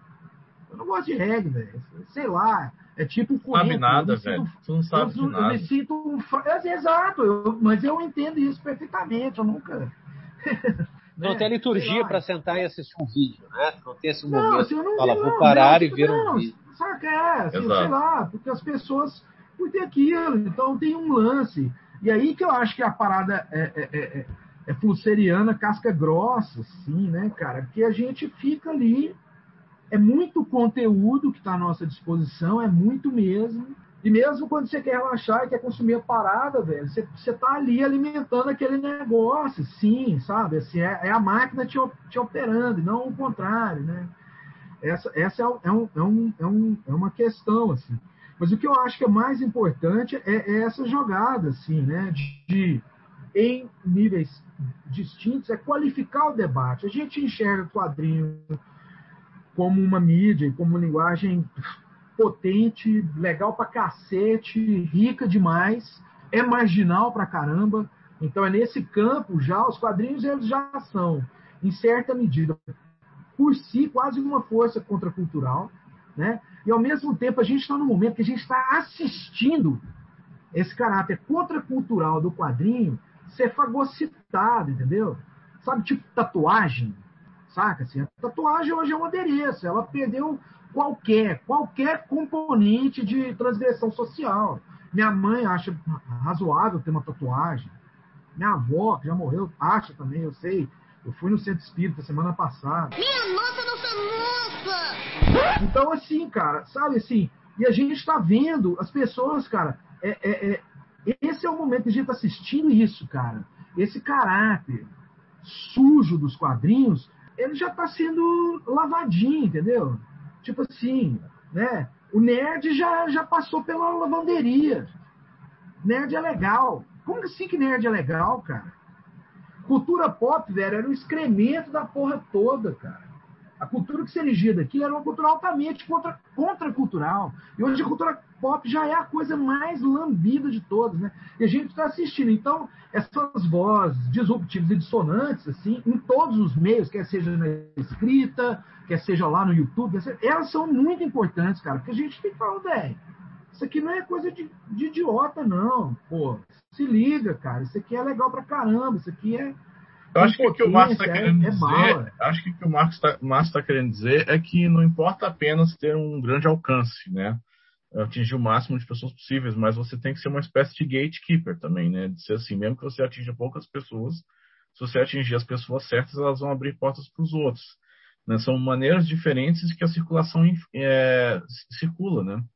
Que a, que a informação circula, é, aliás. É, e também então, são, percebo, e, também exemplo, tá... é você tem qualificado a leitura de, de pessoas, assim, né? Assim, eu vejo na, na, na periferia do, do canal, saca? Assim, do que chega para mim no filtro, né? Igual assim, eu não vejo o Bolsonaro falar, mas eu sei o que, que ele disse. Eu não vejo, eu não boto um vídeo para ver o Bolsonaro falar. Eu não tolero, eu não quero ver a cara sim, sim, sim. desgraça. Entendeu? Mas aquilo que ele tá falando chega de alguma forma para mim, saca? Né? Eu não fico assistindo a CPI, mas eu sei o que está rolando. Acho que tem que ter uma. É importante que tenha assim, vários modelos diferentes, né? Várias mídias diferentes debate, circulando. Né? Isso é importante. Ter uma é. ecologia de mídias funcionando. É, mas o que eu, mas assim, uma coisa que também, por exemplo, pegando ali o quadrinho sargento, que eu, um preço que eu pago é de não ser um canal nerd, entendeu? Eu não faço um canal nerd. Graças e por eu não fazer, não, mas assim, ó, foi uma escolha, foi uma escolha para eu ter um público, só que do ponto de vista quantitativo, se eu quisesse ganhar, ganhar a vida de YouTube, vamos supor, eu estou ferrado. Porque eu escolhi um público muito menor em detrimento de um outro muito maior. Por isso que todo canal que quer crescer, pode, vocês podem ver, tem canais antigos de, de, YouTube que tem nome de, eles têm nome de quadrinhos. Canal Quadrinhos, tem uns canal velho, esses nomes.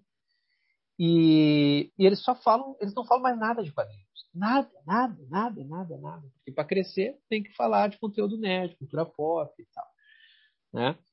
É, eu tomei essa escolha porque eu entendo que o canal é de quadrinhos, né? quadrinhos e outras coisas, mas não, é, não de cultura pop, ainda que eventualmente fale. Mas assim, a, a, a, isso.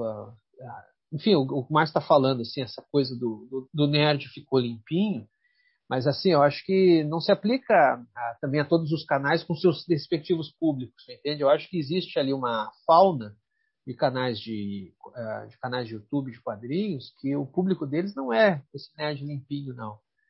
Entende? Esse nerd limpinho está assistindo, sei lá, Omelete, está assistindo o Nerd, está assistindo essa galera em peso. Entende? Acho que os canais de quadrinhos eles já têm ali, boa parte, uma, uma, uma filtragem é, considerável. E que você tem mais dados sobre a sua audiência? Se eu, se eu tenho esses dados? Se você tem mais dados sobre a sua audiência, você falou ali da faixa etária, mas você tem mais dados também? Tenho, tenho vários. Tenho vários. Quais tu quer? Quais que tu Não, quer eu queria que saber um pouco do que, qual é o perfil da sua audiência. É, é homens, mulheres, é onde eles ah, moram? Não, assim, ó, então. É... Arisadunco. É...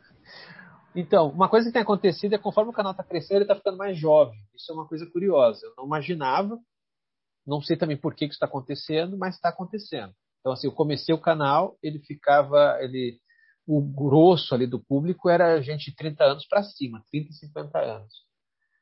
Aí, agora está tá crescendo, sistematicamente tem crescido pessoas de 20 anos assistindo.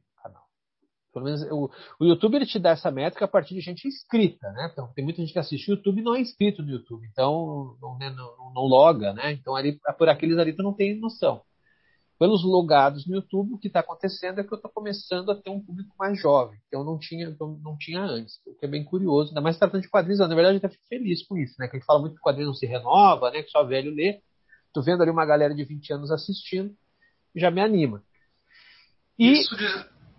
Diga. Continua, não, continua. E 95% são homens. Entendeu? É, eu acho que isso tem a ver comigo também, né? Tipo, eu acho que eu tenho um jeito. O, o, o Ciro disse que eu tenho um jeito meio gaúcho da fronteira de falar, né? Então, assim. Analista de Bagé, né? Analista de Bagé, né? Então acho que isso acaba meio que deixando o canal meio heterotópico, como dizem minhas alunas. Mas assim, a. Mas eu acho também que fica muito claro isso. Eu já conversei até com youtubers mulheres que são, são booktubers, né? E o que acontece é que tu vê que tem uma separação de gênero muito clara, que é o seguinte: homem comenta quadrinhos, mulher ou pessoas LGBT comentam livros. Isso está muito claro no YouTube. Assim, né? E, mais inteligente. E... pois é. Mas, é, enfim, ficou, ficou desse jeito. É, não, é, não, não tem nada que impeça ninguém de entrar no clube do outro, mas assim parece que os clubes alheios não vingam, né? É, não, sei lá, tu, é difícil tu achar um, tem, até tem um, um booktuber ou outro homem que se destaque, né? Tem aquele. Até Livrado, eu acho que é o nome no canal Livrado. Então, tem um cara ali que faz, que é mais conhecidinho. Mas, por exemplo, no mundo dos quadrinhos, cite aí uma, um, canal de quadrinhos grande de mulher. Não tem. Não tem. Eu, é, é, assim, é, voltando algumas coisas eu vou voltar nesse tema, mas uma coisa que eu queria te perguntar, Link, era se, se você tem um roteiro, se você escreve sobre aquilo que você vai falar no vídeo, é, e se existe um acesso a isso, se você pensa algum tipo de leitura sobre um determinado quadrinho, porque a, a gente tem um, um, um, certo esforço, que eu nem tenho certeza se é um esforço é, que vale a pena, mas que a gente faz mesmo assim, independente disso, que é de sempre quando tem, tem as, o Lasercast, a gente fazer um post do, do, do Raio Laser com as referências de tudo aquilo que a gente fala, é, imagem, um, fazer de certa forma um adendo, uma, uma continuação para aquilo que está sendo falado, principalmente imagético, porque no seu caso não é não é não é importante porque você é um vídeo, né? A gente trabalha só com Lasercast, então precisa desse apelo imagético, esse, não é um apelo, mas uma uma,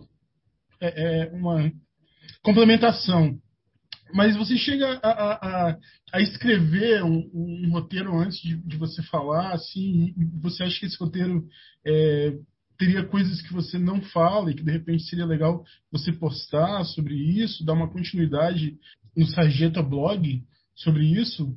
Essa é uma questão, assim, que eu queria te perguntar. E, e a outra, com relação a isso, as, as, as minorias, assim, é porque realmente hoje em dia as minorias elas não querem ficar tipo assim, eu como, como leitor de quadrinhos gay, produtor de, de texto, assim, eu, eu fico na Raio Laser, uma das minhas razões, assim, de ficar na Raio Laser é porque além de estar num nível de qualidade que eu considero importante para se falar de quadrinhos, sacou? Eu acho que coisa que o Márcio disse é, é, que, que esses, os vídeos de cultura pop eles já entregam peixe sem espinha e a gente faz é ficar enfiando espinha, espinha dentro do peixe, né? Que mais ver a galera engasgando mesmo, sacou? Não no sentido de engasgar, é, sabe? A gente quer, velho, tem espinho ali, você que não está procurando, a gente procura para você aqui, ó, sacou? É, é, é, mas a questão é, é, que essa discussão para certas, certas é, é, para um determinado público, público é, gay, o público é, negro, é melhor ser feito num lugar onde eles não têm que discutir, além de ter que discutir sobre quem ganha a porrada, o Hulk ou o Super-Homem, é ter que discutir que ainda tem que tomar na cara que você é um leitor gay que não tem que estar tá lendo isso, sacou? Então, é, é, evita-se é, é, cria-se essas fronteiras justamente para se poupar um espaço que você não quer estar tá lá tendo que discutir isso de novo, assim, novamente. E aí eu já aproveito para falar que, que eu sempre indico, assim como indico o Raio eu sempre indico o, o, o quadrinho da Sarjeta, porque eu sempre falo, galera, vocês querem ver um lugar que vai falar coisas sobre quadrinhos com qualidade e, e, que vai falar sobre homossexualidade quadrinhos, representatividade, sem ser ofensivo, mas também sem ser é, é sem ficar com aquela impressão de que está querendo participar do esquema por falsidade, só para poder ganhar pink money, sacou?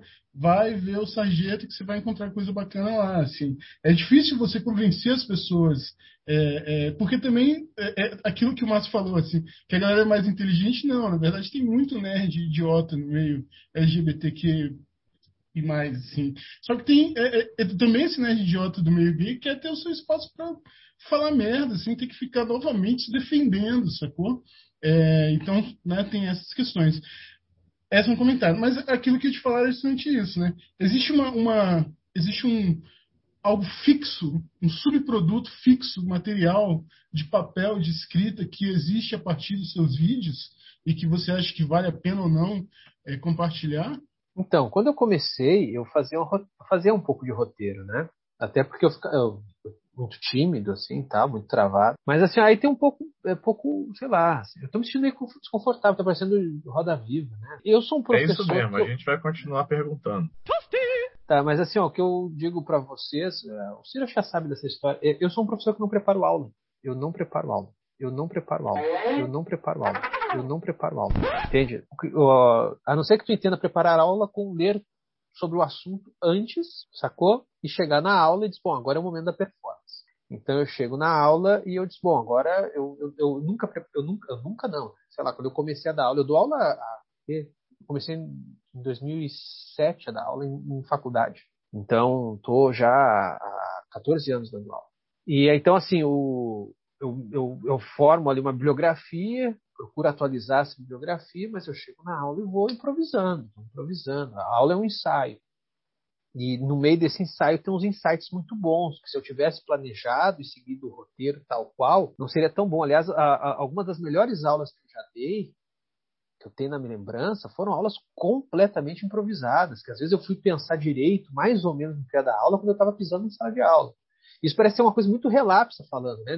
Isso fica, parece só muito feio para um professor falar isso, mas eu acho, na verdade, que teria que celebrar isso. Eu acho que significa um mestre professor... do freestyle. Não, mas não é freestyle, porque o freestyle tem a ver com falar qualquer merda, né? Eu acho que não. Tem a é o seguinte, sabe, sabe qual é o curso que tu tá? É, não, tudo bem. Tu, dependendo do que tu tá entendendo por freestyle, mas assim, tu sabe que curso que tu tá, tu sabe, tu sabe uh, o que, que tu tem que para ensinar e tal. A questão muito é dizer, bom, hoje a gente vai discutir isso, mas por onde é que eu vou começar? Por onde é que eu começo a conversa? Não sei o quê. Então, assim, quando tu tá às vezes na sala de aula, bom, vou começar por aqui, eu acho que aqui vai ser bacana, até porque tu sentiu a turma na hora que tu botou o pé na sala. Quando tu botou o pé na sala, tu sentiu a turma tu disse, eu acho que hoje vai ser interessante começar o papo por aqui. Sabe? Coisa que se eu tivesse um plano quadradinho. É freestyle. se tu tivesse um plano quadradinho. O freestyle ainda tem essa onda, né? Do tipo, olha, eu não preparo, eu chego lá, eu sei tatu. E se eu tivesse preparado, eu tenho certeza absoluta que não ia ser tão bom. É, Isso, é... velho. É. é uma gradação. na hierarquia do freestyle, tá lá. Questão que eu chamasse o Márcio agora. E a outra coisa muito importante, eu quase atravessei o link. Eu li, ah, você prepara um texto, eu, eu sei a resposta, eu já ia dar o grito. Eu sei a resposta. É claro que não, pô.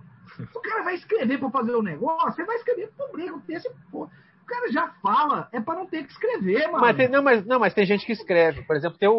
o- Tem gente, que a gente escreve. chama de gente, porque Quem, a quem, gente, quem? a gente tem respeito pelas pessoas. Tem gente que escreve. Não, você vai fazer um vídeo. Não, depende. Se for vídeo, ensaio, essas coisas assim, geralmente tem roteiro que é. Inclusive, roteiro Pô, sim, eu cinematográfico. falei, é, É, sim, não. E, e cara do exemplo, quadro tem- em branco, por exemplo, acho que ele, ele escreve os os. É, sim, Como é que sim. chama esse aí, cara? Vocês falaram bem nesse Thiago, vou fim até das contas, né? Não, são, do- são dois. Quadro em branco é o nome do canal. São dois caras, é o Henrique e o Otávio. Eu conheço Então, o é Henrique. Henrique. Legal? É legal o canal, é Ah, legal. E o, é um canal grande. O? Quase um milhão Ele de não fala inscritos. só de, de quadrinhos também, ele fala de filmes, de outras coisas. Ele fala, de, ele, fala, ele fala bastante de música. É. E, mas assim, o. Por exemplo, tem o Alessandro do Iniciais Quadrinhos que ele escreve. Tanto que ele pode ver que ele está falando, ele está lendo, ele está falando, ele está lendo, ele está lendo, ele está lendo. Tem gente que faz isso.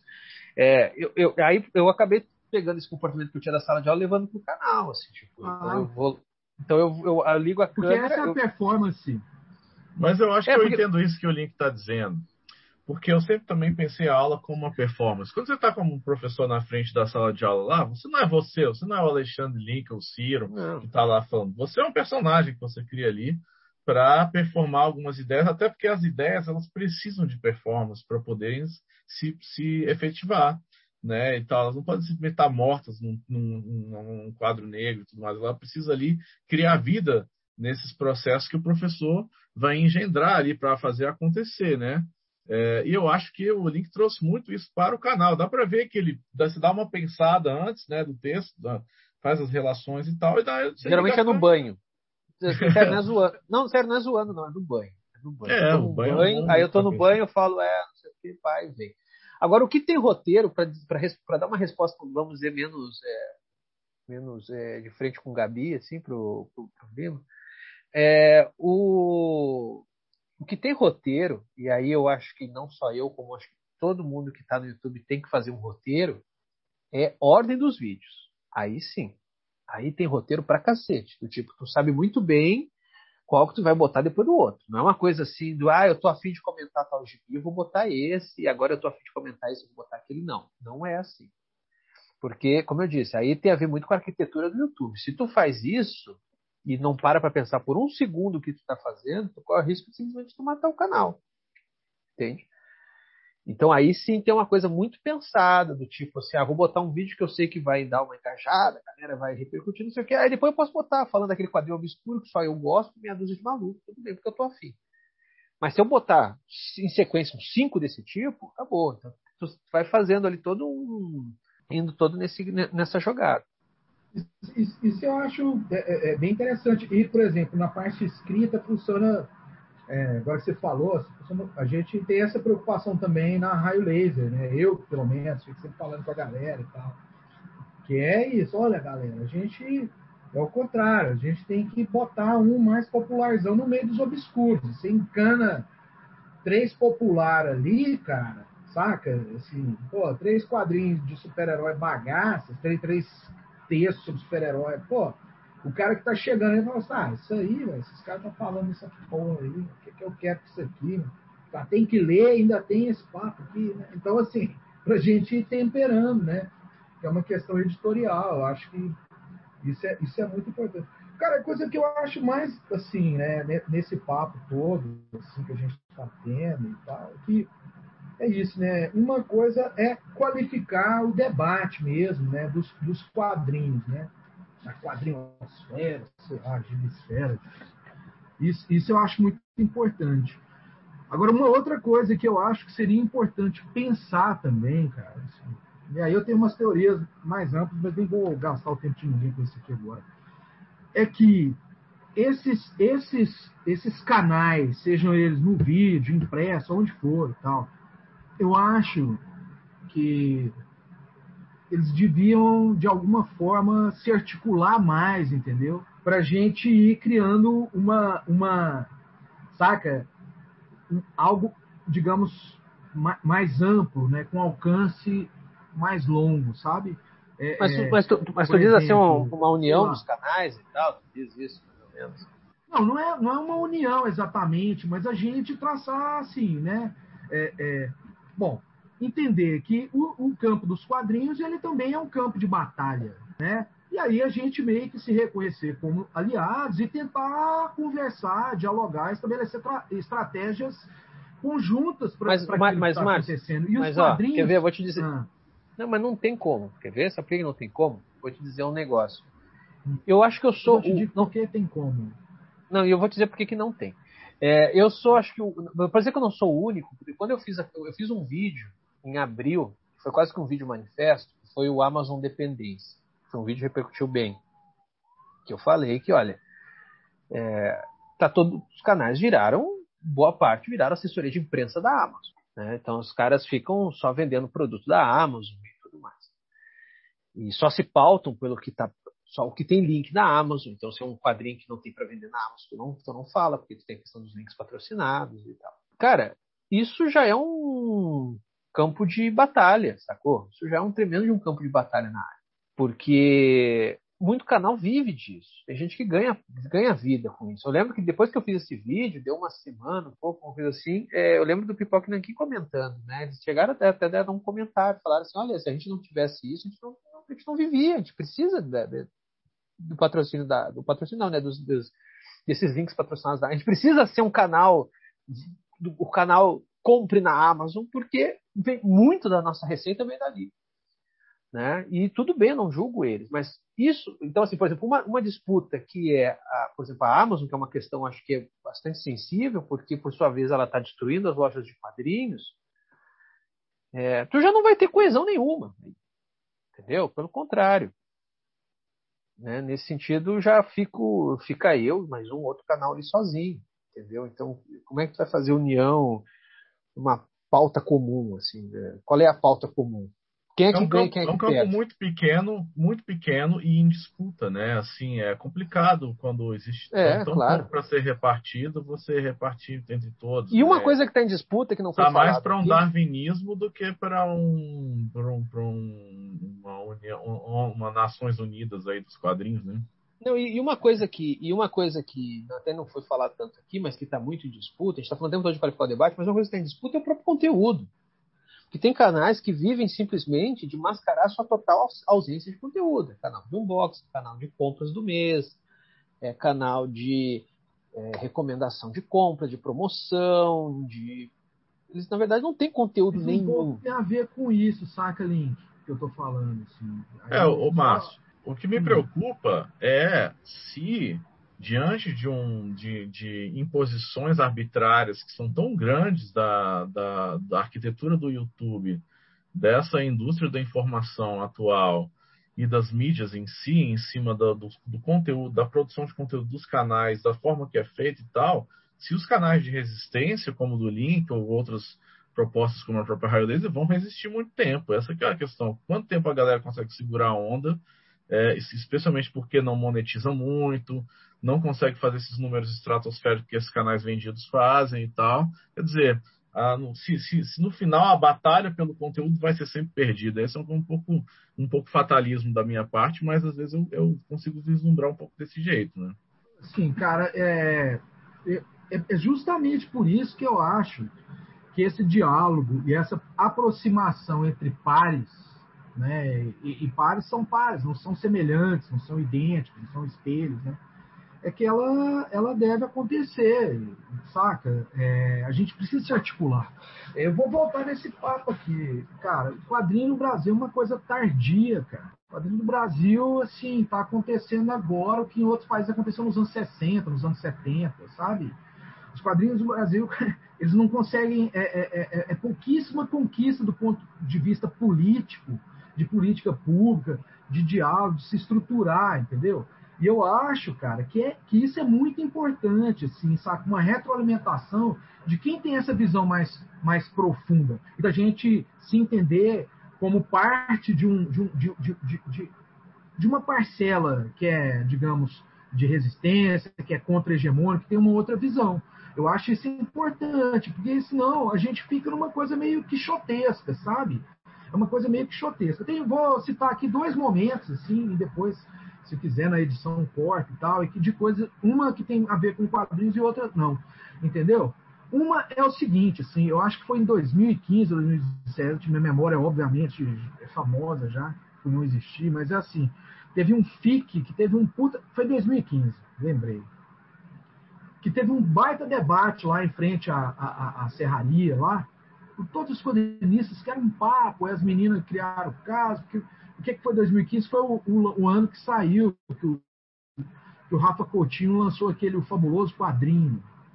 Então havia uma discussão sobre essa questão de gênero, etc, etc, etc, etc. Eu fui falar, olha, tipo, essa discussão que a gente está vivendo hoje, em 2015, nos quadrinhos, das meninas virem aqui e xingar os caras, e me xingar, e xingar a gente. Sim, eu vivi ela no rock há 10, 15 anos atrás. Porque ela aconteceu lá também, né? As coisas chegam em momentos diferentes nos lugares, entendeu? Ela aconteceu já lá, assim. A gente teve que ouvir, ó, essas bandas sexistas do caralho, vocês são um bando de machistas, cadê?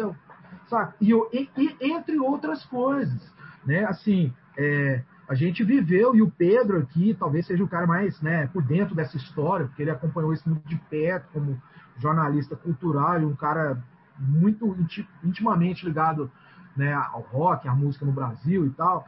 É, é, cara, quando a gente é, se articulou e criou lá a associação, estabeleceu um diálogo entre os festivais, porque era isso, né, cara? Eu fazia um festival aqui, em Goiânia, né? Que era independente, e num fim de semana tinha 40 bandas do Brasil inteiro tocando, e a gente tinha um público lá dentro tal, de 5 mil pessoas. E a gente sempre achando que aquilo era pouco, entendeu?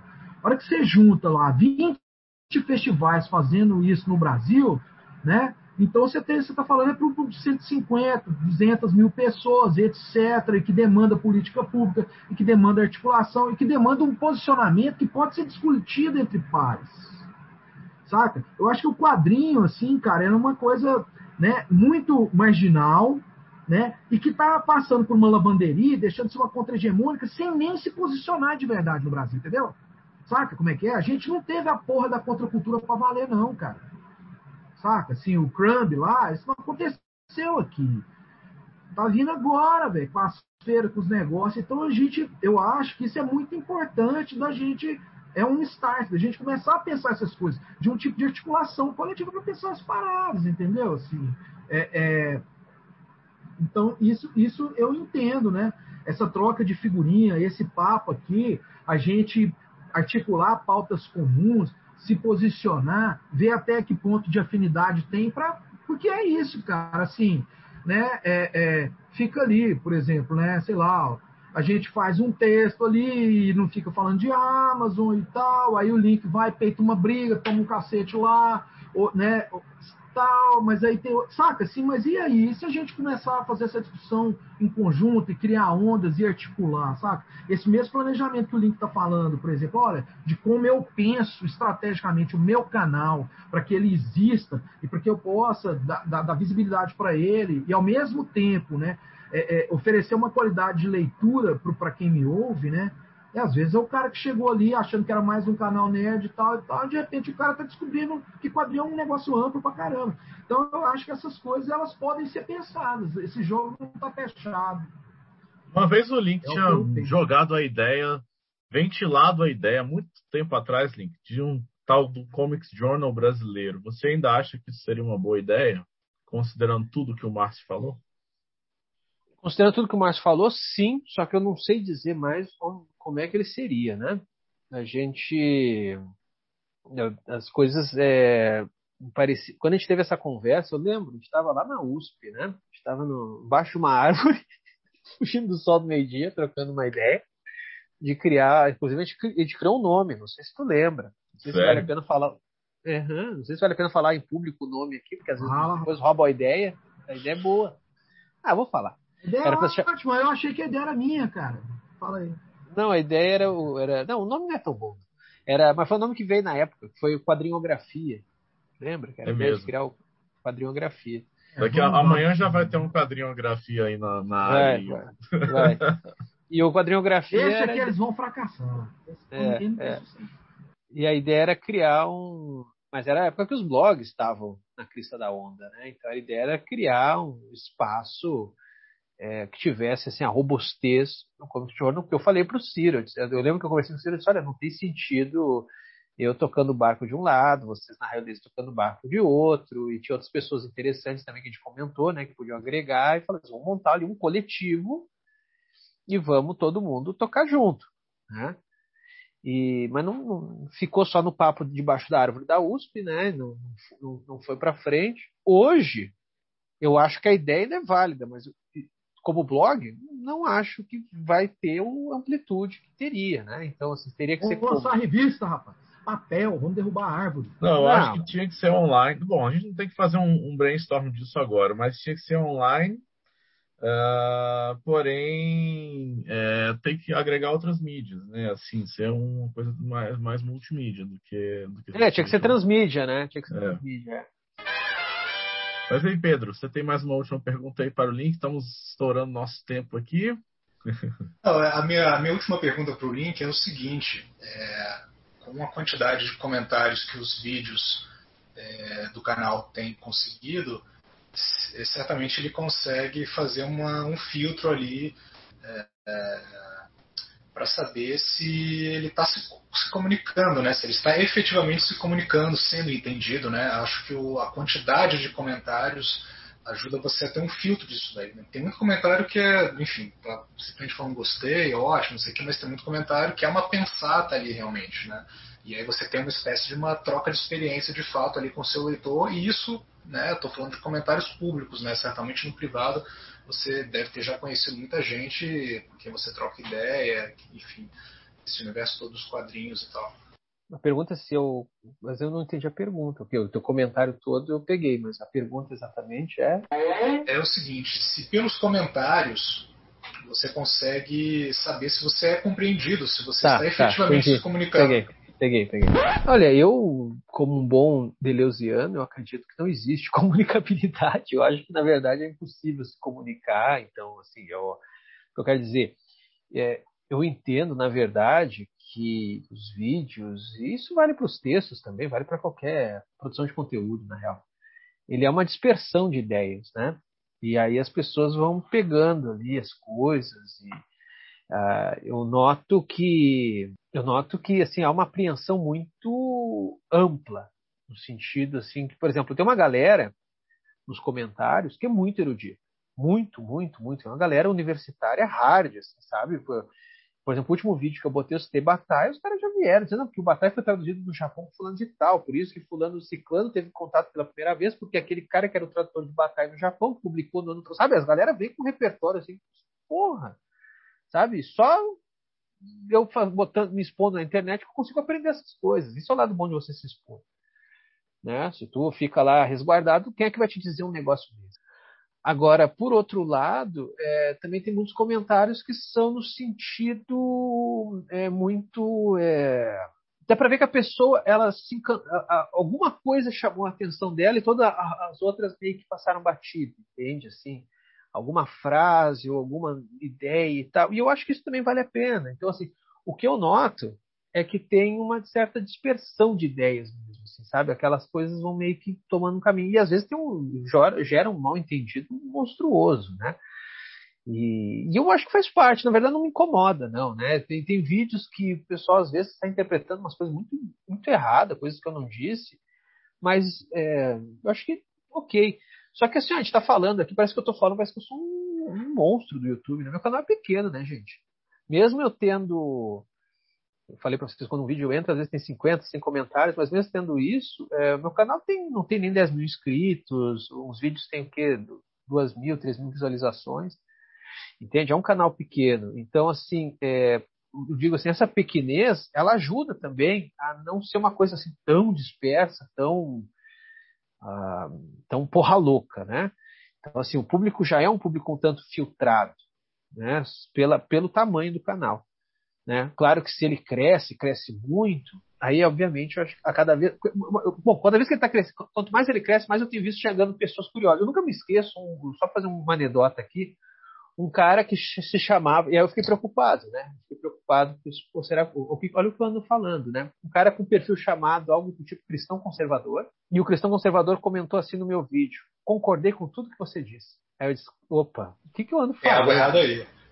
É, e eu fiquei Pô, meio preocupado. O que, que eu falei? Não, sério, eu peguei e fui rever o vídeo e fiquei de deixa para o cristão conservador achar que eu tô. Mas eu não sei, eu não sei, eu, não, eu revi, não vi nada de errado. Assim, mas ali, é isso que eu digo assim, vai crescer. Quando o Fábio vai crescendo, realmente uma galera meio diferente. Isso é quem é esses caras e tal, né? Então, mas, mas ainda assim é um canal pequeno, então eu acho que isso. Ainda, por mais que disperse, não dispersa tanto. Bom, é, vamos chegando aqui no final do nosso programa. Eu vou, logicamente, pedir para o Link falar no final aí, não só apresentar as credenciais do canal, mas falar o que ele quiser falar, né? Deixando aqui a, a, as últimas palavras. Primeiro, agradecer enormemente aí a participação do Alexandre Link, tá? Nosso companheiro velho de guerra aí, começou com a Disney Sargento contando o blog, tá fazendo 10 anos também no final do ano agora, né, Link? É isso? Sim, vai ter sim, celebração? Já... Vai ter alguma coisa? Vai, vai, vai. Não, a única coisa que eu estou planejando fazer, umas coisas eu vou pensar. É dia 16 de dezembro que ele faz. Se não me engano, 16 uhum. de dezembro, que ele faz 10 anos. A única coisa que eu vou fazer é pedir para algum artista brasileiro redesenhar logo, fazer toda a identidade visual do canal, do, do blog, das coisas todas, tudo que é ligado com o CG, pedir para um artista brasileiro fazer, né? Parar de ficar uhum. usando essas, essas coisas prontas aí que a gente pega baixar na internet. É, acho que isso é a única coisa que eu planejei, assim, de comemoração dos 10 anos do canal. Até agora eu não planejei mais nada. Não, pra você ver, né? Nós estamos fazendo 10 anos no Raio Laser, a gente tá tudo empolgado. Vamos fazer camiseta, tá tendo uma camiseta nova, fazendo programas especiais. Vai ter um mini documentário também. Fica aí a ideia também, porque vale a pena ir com a Disney Sargento, é tradição também é, não somente da parte do canal, mas também de todo o histórico do blog, de quanto você já né, contribuiu aí, né, com é, 10 anos aí, né, na, na luta pela, pela, pelo, pelo domínio das narrativas da quadrinhosfera, né. É, então, é, Lima, você quer falar as últimas palavras aí pro link? Como é que é? Não, não, não tenho. Só a gente fechar, foi, foi legal, assim, a gente falou bastante. É, talvez ainda tenha ficado o ranço de velho com relação ao YouTube que eu compartilho com o Márcio, mas tenho esperança de ver o mundo com novos olhos.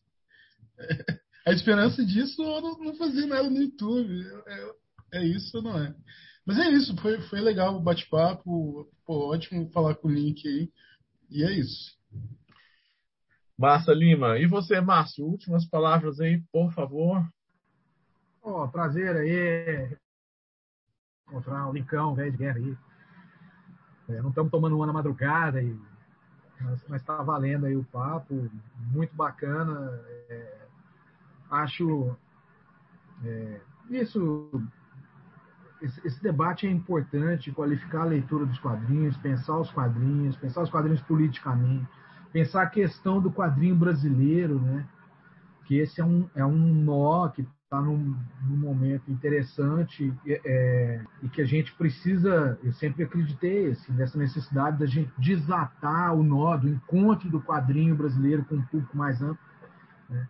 Eu acho que a gente tem algo a contribuir nesse sentido, né? Então, quando eu falo assim, olha, a gente pensar, é tipo, ah, junto, não que nós seremos agentes principais e tal, mas a gente já está aqui dando rata mesmo, né? Então vamos partir para a ignorância. Que é lá que eu me sinto bem, né? Ignorância no passado. Esses lugares são minhas residências fixas. Muito bom, Márcio, muito bom. Acho que as reflexões vão permanecer. E você, Pedro? Não, é isso, pessoal. E, enfim, quem quiser comprar quadrinhos em Brasília, entre em contato aí. Temos um bom acervo à venda. 302 Norte, quiser bater um papo, fazer umas compras, deixe seu recado aí na nossa caixa de comentários. Beleza, beleza. Antes de passar a palavra para o Link, né, que vai falar da periodicidade dos quadrinhos na sarjeta, para quem quiser conhecer melhor, para quem está chegando por ele através da gente, que é meio raro, mas pode acontecer. É... Eu só queria, só queria finalizar com aquela velha ideia do McLuhan, não é a que vocês estão pensando, mas uma outra, né? A de que um novo meio transforma o ambiente. Então, transforma completamente o ambiente. Quando você introduz um novo meio, o ambiente ao redor desse meio é completamente transformado. Eu acho que é um pouco sobre essas transformações de ambiente que a gente discutiu hoje aqui no Lasercast, né? propiciadas por desde os zines, passando pelo jornal, pelos textos dos blogs e hoje pela mídia contemporânea atualíssima que são os vídeos no YouTube, dos quais o Link está aqui representando, né? Os, os quais o Link está aqui representando, né, Link? Então, cara, queria agradecer enormemente. Acho que o, o, o debate foi de alto nível. Acho que a gente conseguiu colocar um ponto a mais aí é, na, nessa discussão quadrinho, sobre quadrinhos no Brasil. E aí você pode falar suas últimas palavras aí esse negócio de falar as últimas palavras parece que vai morrer, né? Não me soa bem esse negócio. Não é, é, você que tem que morrer hoje, cara. Não, e tendo um idoso como o Márcio, você fica preocupado com a saúde, né? Mas eu só queria dizer que o, o Lima falou do ranço dele pro YouTube, mas ele tem uns comentários. Ele já comentou lá no meu canal lá. Eu já vi uns comentários dele passando por lá já. Lima veio, cara. É, o Lima, o Lima, o Lima já se. Já, já, já se. já pecou. A gente sabe que ele já pecou. Mas Lima o que eu. Pecador. Nato. Mas o que eu ia comentar, é, bom, é, agradeço de novo o convite. Eu não sei se o papo teve uma lógica, eu sempre com a sensação que a gente só fica derivando em assuntos. É, eu não digo, eu digo aqui o, o eu digo qualquer papo que eu participo, porque eu não consigo organizar o raciocínio de uma maneira muito linear. Mas assim, é, o que eu digo é quem estiver é, ouvindo, né, fica o convite para conhecer o Poder Sageta, que é um canal do YouTube, né, se ninguém percebeu até agora. E, bom, eu estou tentando colocar em torno de 3 a 4 vídeos por semana, estou conseguindo, é, e a ideia é ele ser um, um ponto de, de referência, não, não, não único, não tenho a pretensão de fazer disso um monopólio, mas de ser um ponto de referência de conteúdo sobre quadrinhos mesmo, autêntico conteúdo, não um lugar onde as pessoas divulgam fofoca sobre o mundo dos quadrinhos, nem tão pouco pseudos resenhas, que é só para você botar os links da Amazon para a galera comprar, ou tão pouco um canal de unboxing, né? Então, assim, só por isso já a ideia é tentar produzir algo um tanto diferenciado. Então, é, mais para frente, se o canal continuar crescendo, a ideia é até mesmo produzir grupo de leitura, grupo de estudo, é, oferecer cursos. Então, assim, é tentar trazer a tentar estreitar esse esse mundo da universidade e esse mundo porra louca, caótico da internet. Né? Tentar fazer com que esses mundos converjam. Acho que é possível, né? Nunca vai ser popular quanto um vídeo de gatinho eh, sei lá, fazendo qualquer merda, mas eu acho que é, tem espaço, sim. É bom demais, Link. É, bom, mais uma vez, parabéns aí. Espero que você continue com o seu trabalho, né? Aí é uma, uma, uma boia de esperança aí no meio desse oceano de porcaria sobre quadrinhos que tem na internet, né? É, vamos finalizando por aqui. Raio Laser completa 10 anos uh, em 2021. A gente está não só lançando episódios especiais do nosso Lasercast, que é quinzenal, sai, todos, sai a cada 15 dias às segundas-feiras. Acessem o nosso site www.raiolaser.net. Nós temos contas também no Instagram, no Facebook e no Twitter. E é isso, nosso lema Quadrinhos Além. Continue nos assistindo e aguarde novas, é, outras novidades sobre os 10 anos da Raio, incluindo nosso documentário, o meu livro, Zip, é, Quadrinhos e Cultura Pop, que está para sair também pela editora do Metrópolis, é, e outras coisas, camisetas, que também nós vamos lançar, em, que em breve. Lima, você quer falar alguma coisa? Só para lembrar do HQ Week. É verdade. Vale a pena é, é verdade. Na última semana de julho, nós, vamos, nós estamos ajudando a organizar o HQ Week junto à Universidade Federal Juiz de Fora e várias outras universidades e tal, um evento acadêmico, mas também que vai contar com cursos, palestras, debates, mesas redondas e até um campeonato de Fortnite para você que é gamer. Ok? E aí vai ter várias mesas mediadas pelos Rayucas aqui, os integrantes da Raio Laser. Beleza? É isso, gente. Boa tarde, como diz nosso saudoso Bruno Porto, não participou hoje. Boa noite, boa tarde, bom dia.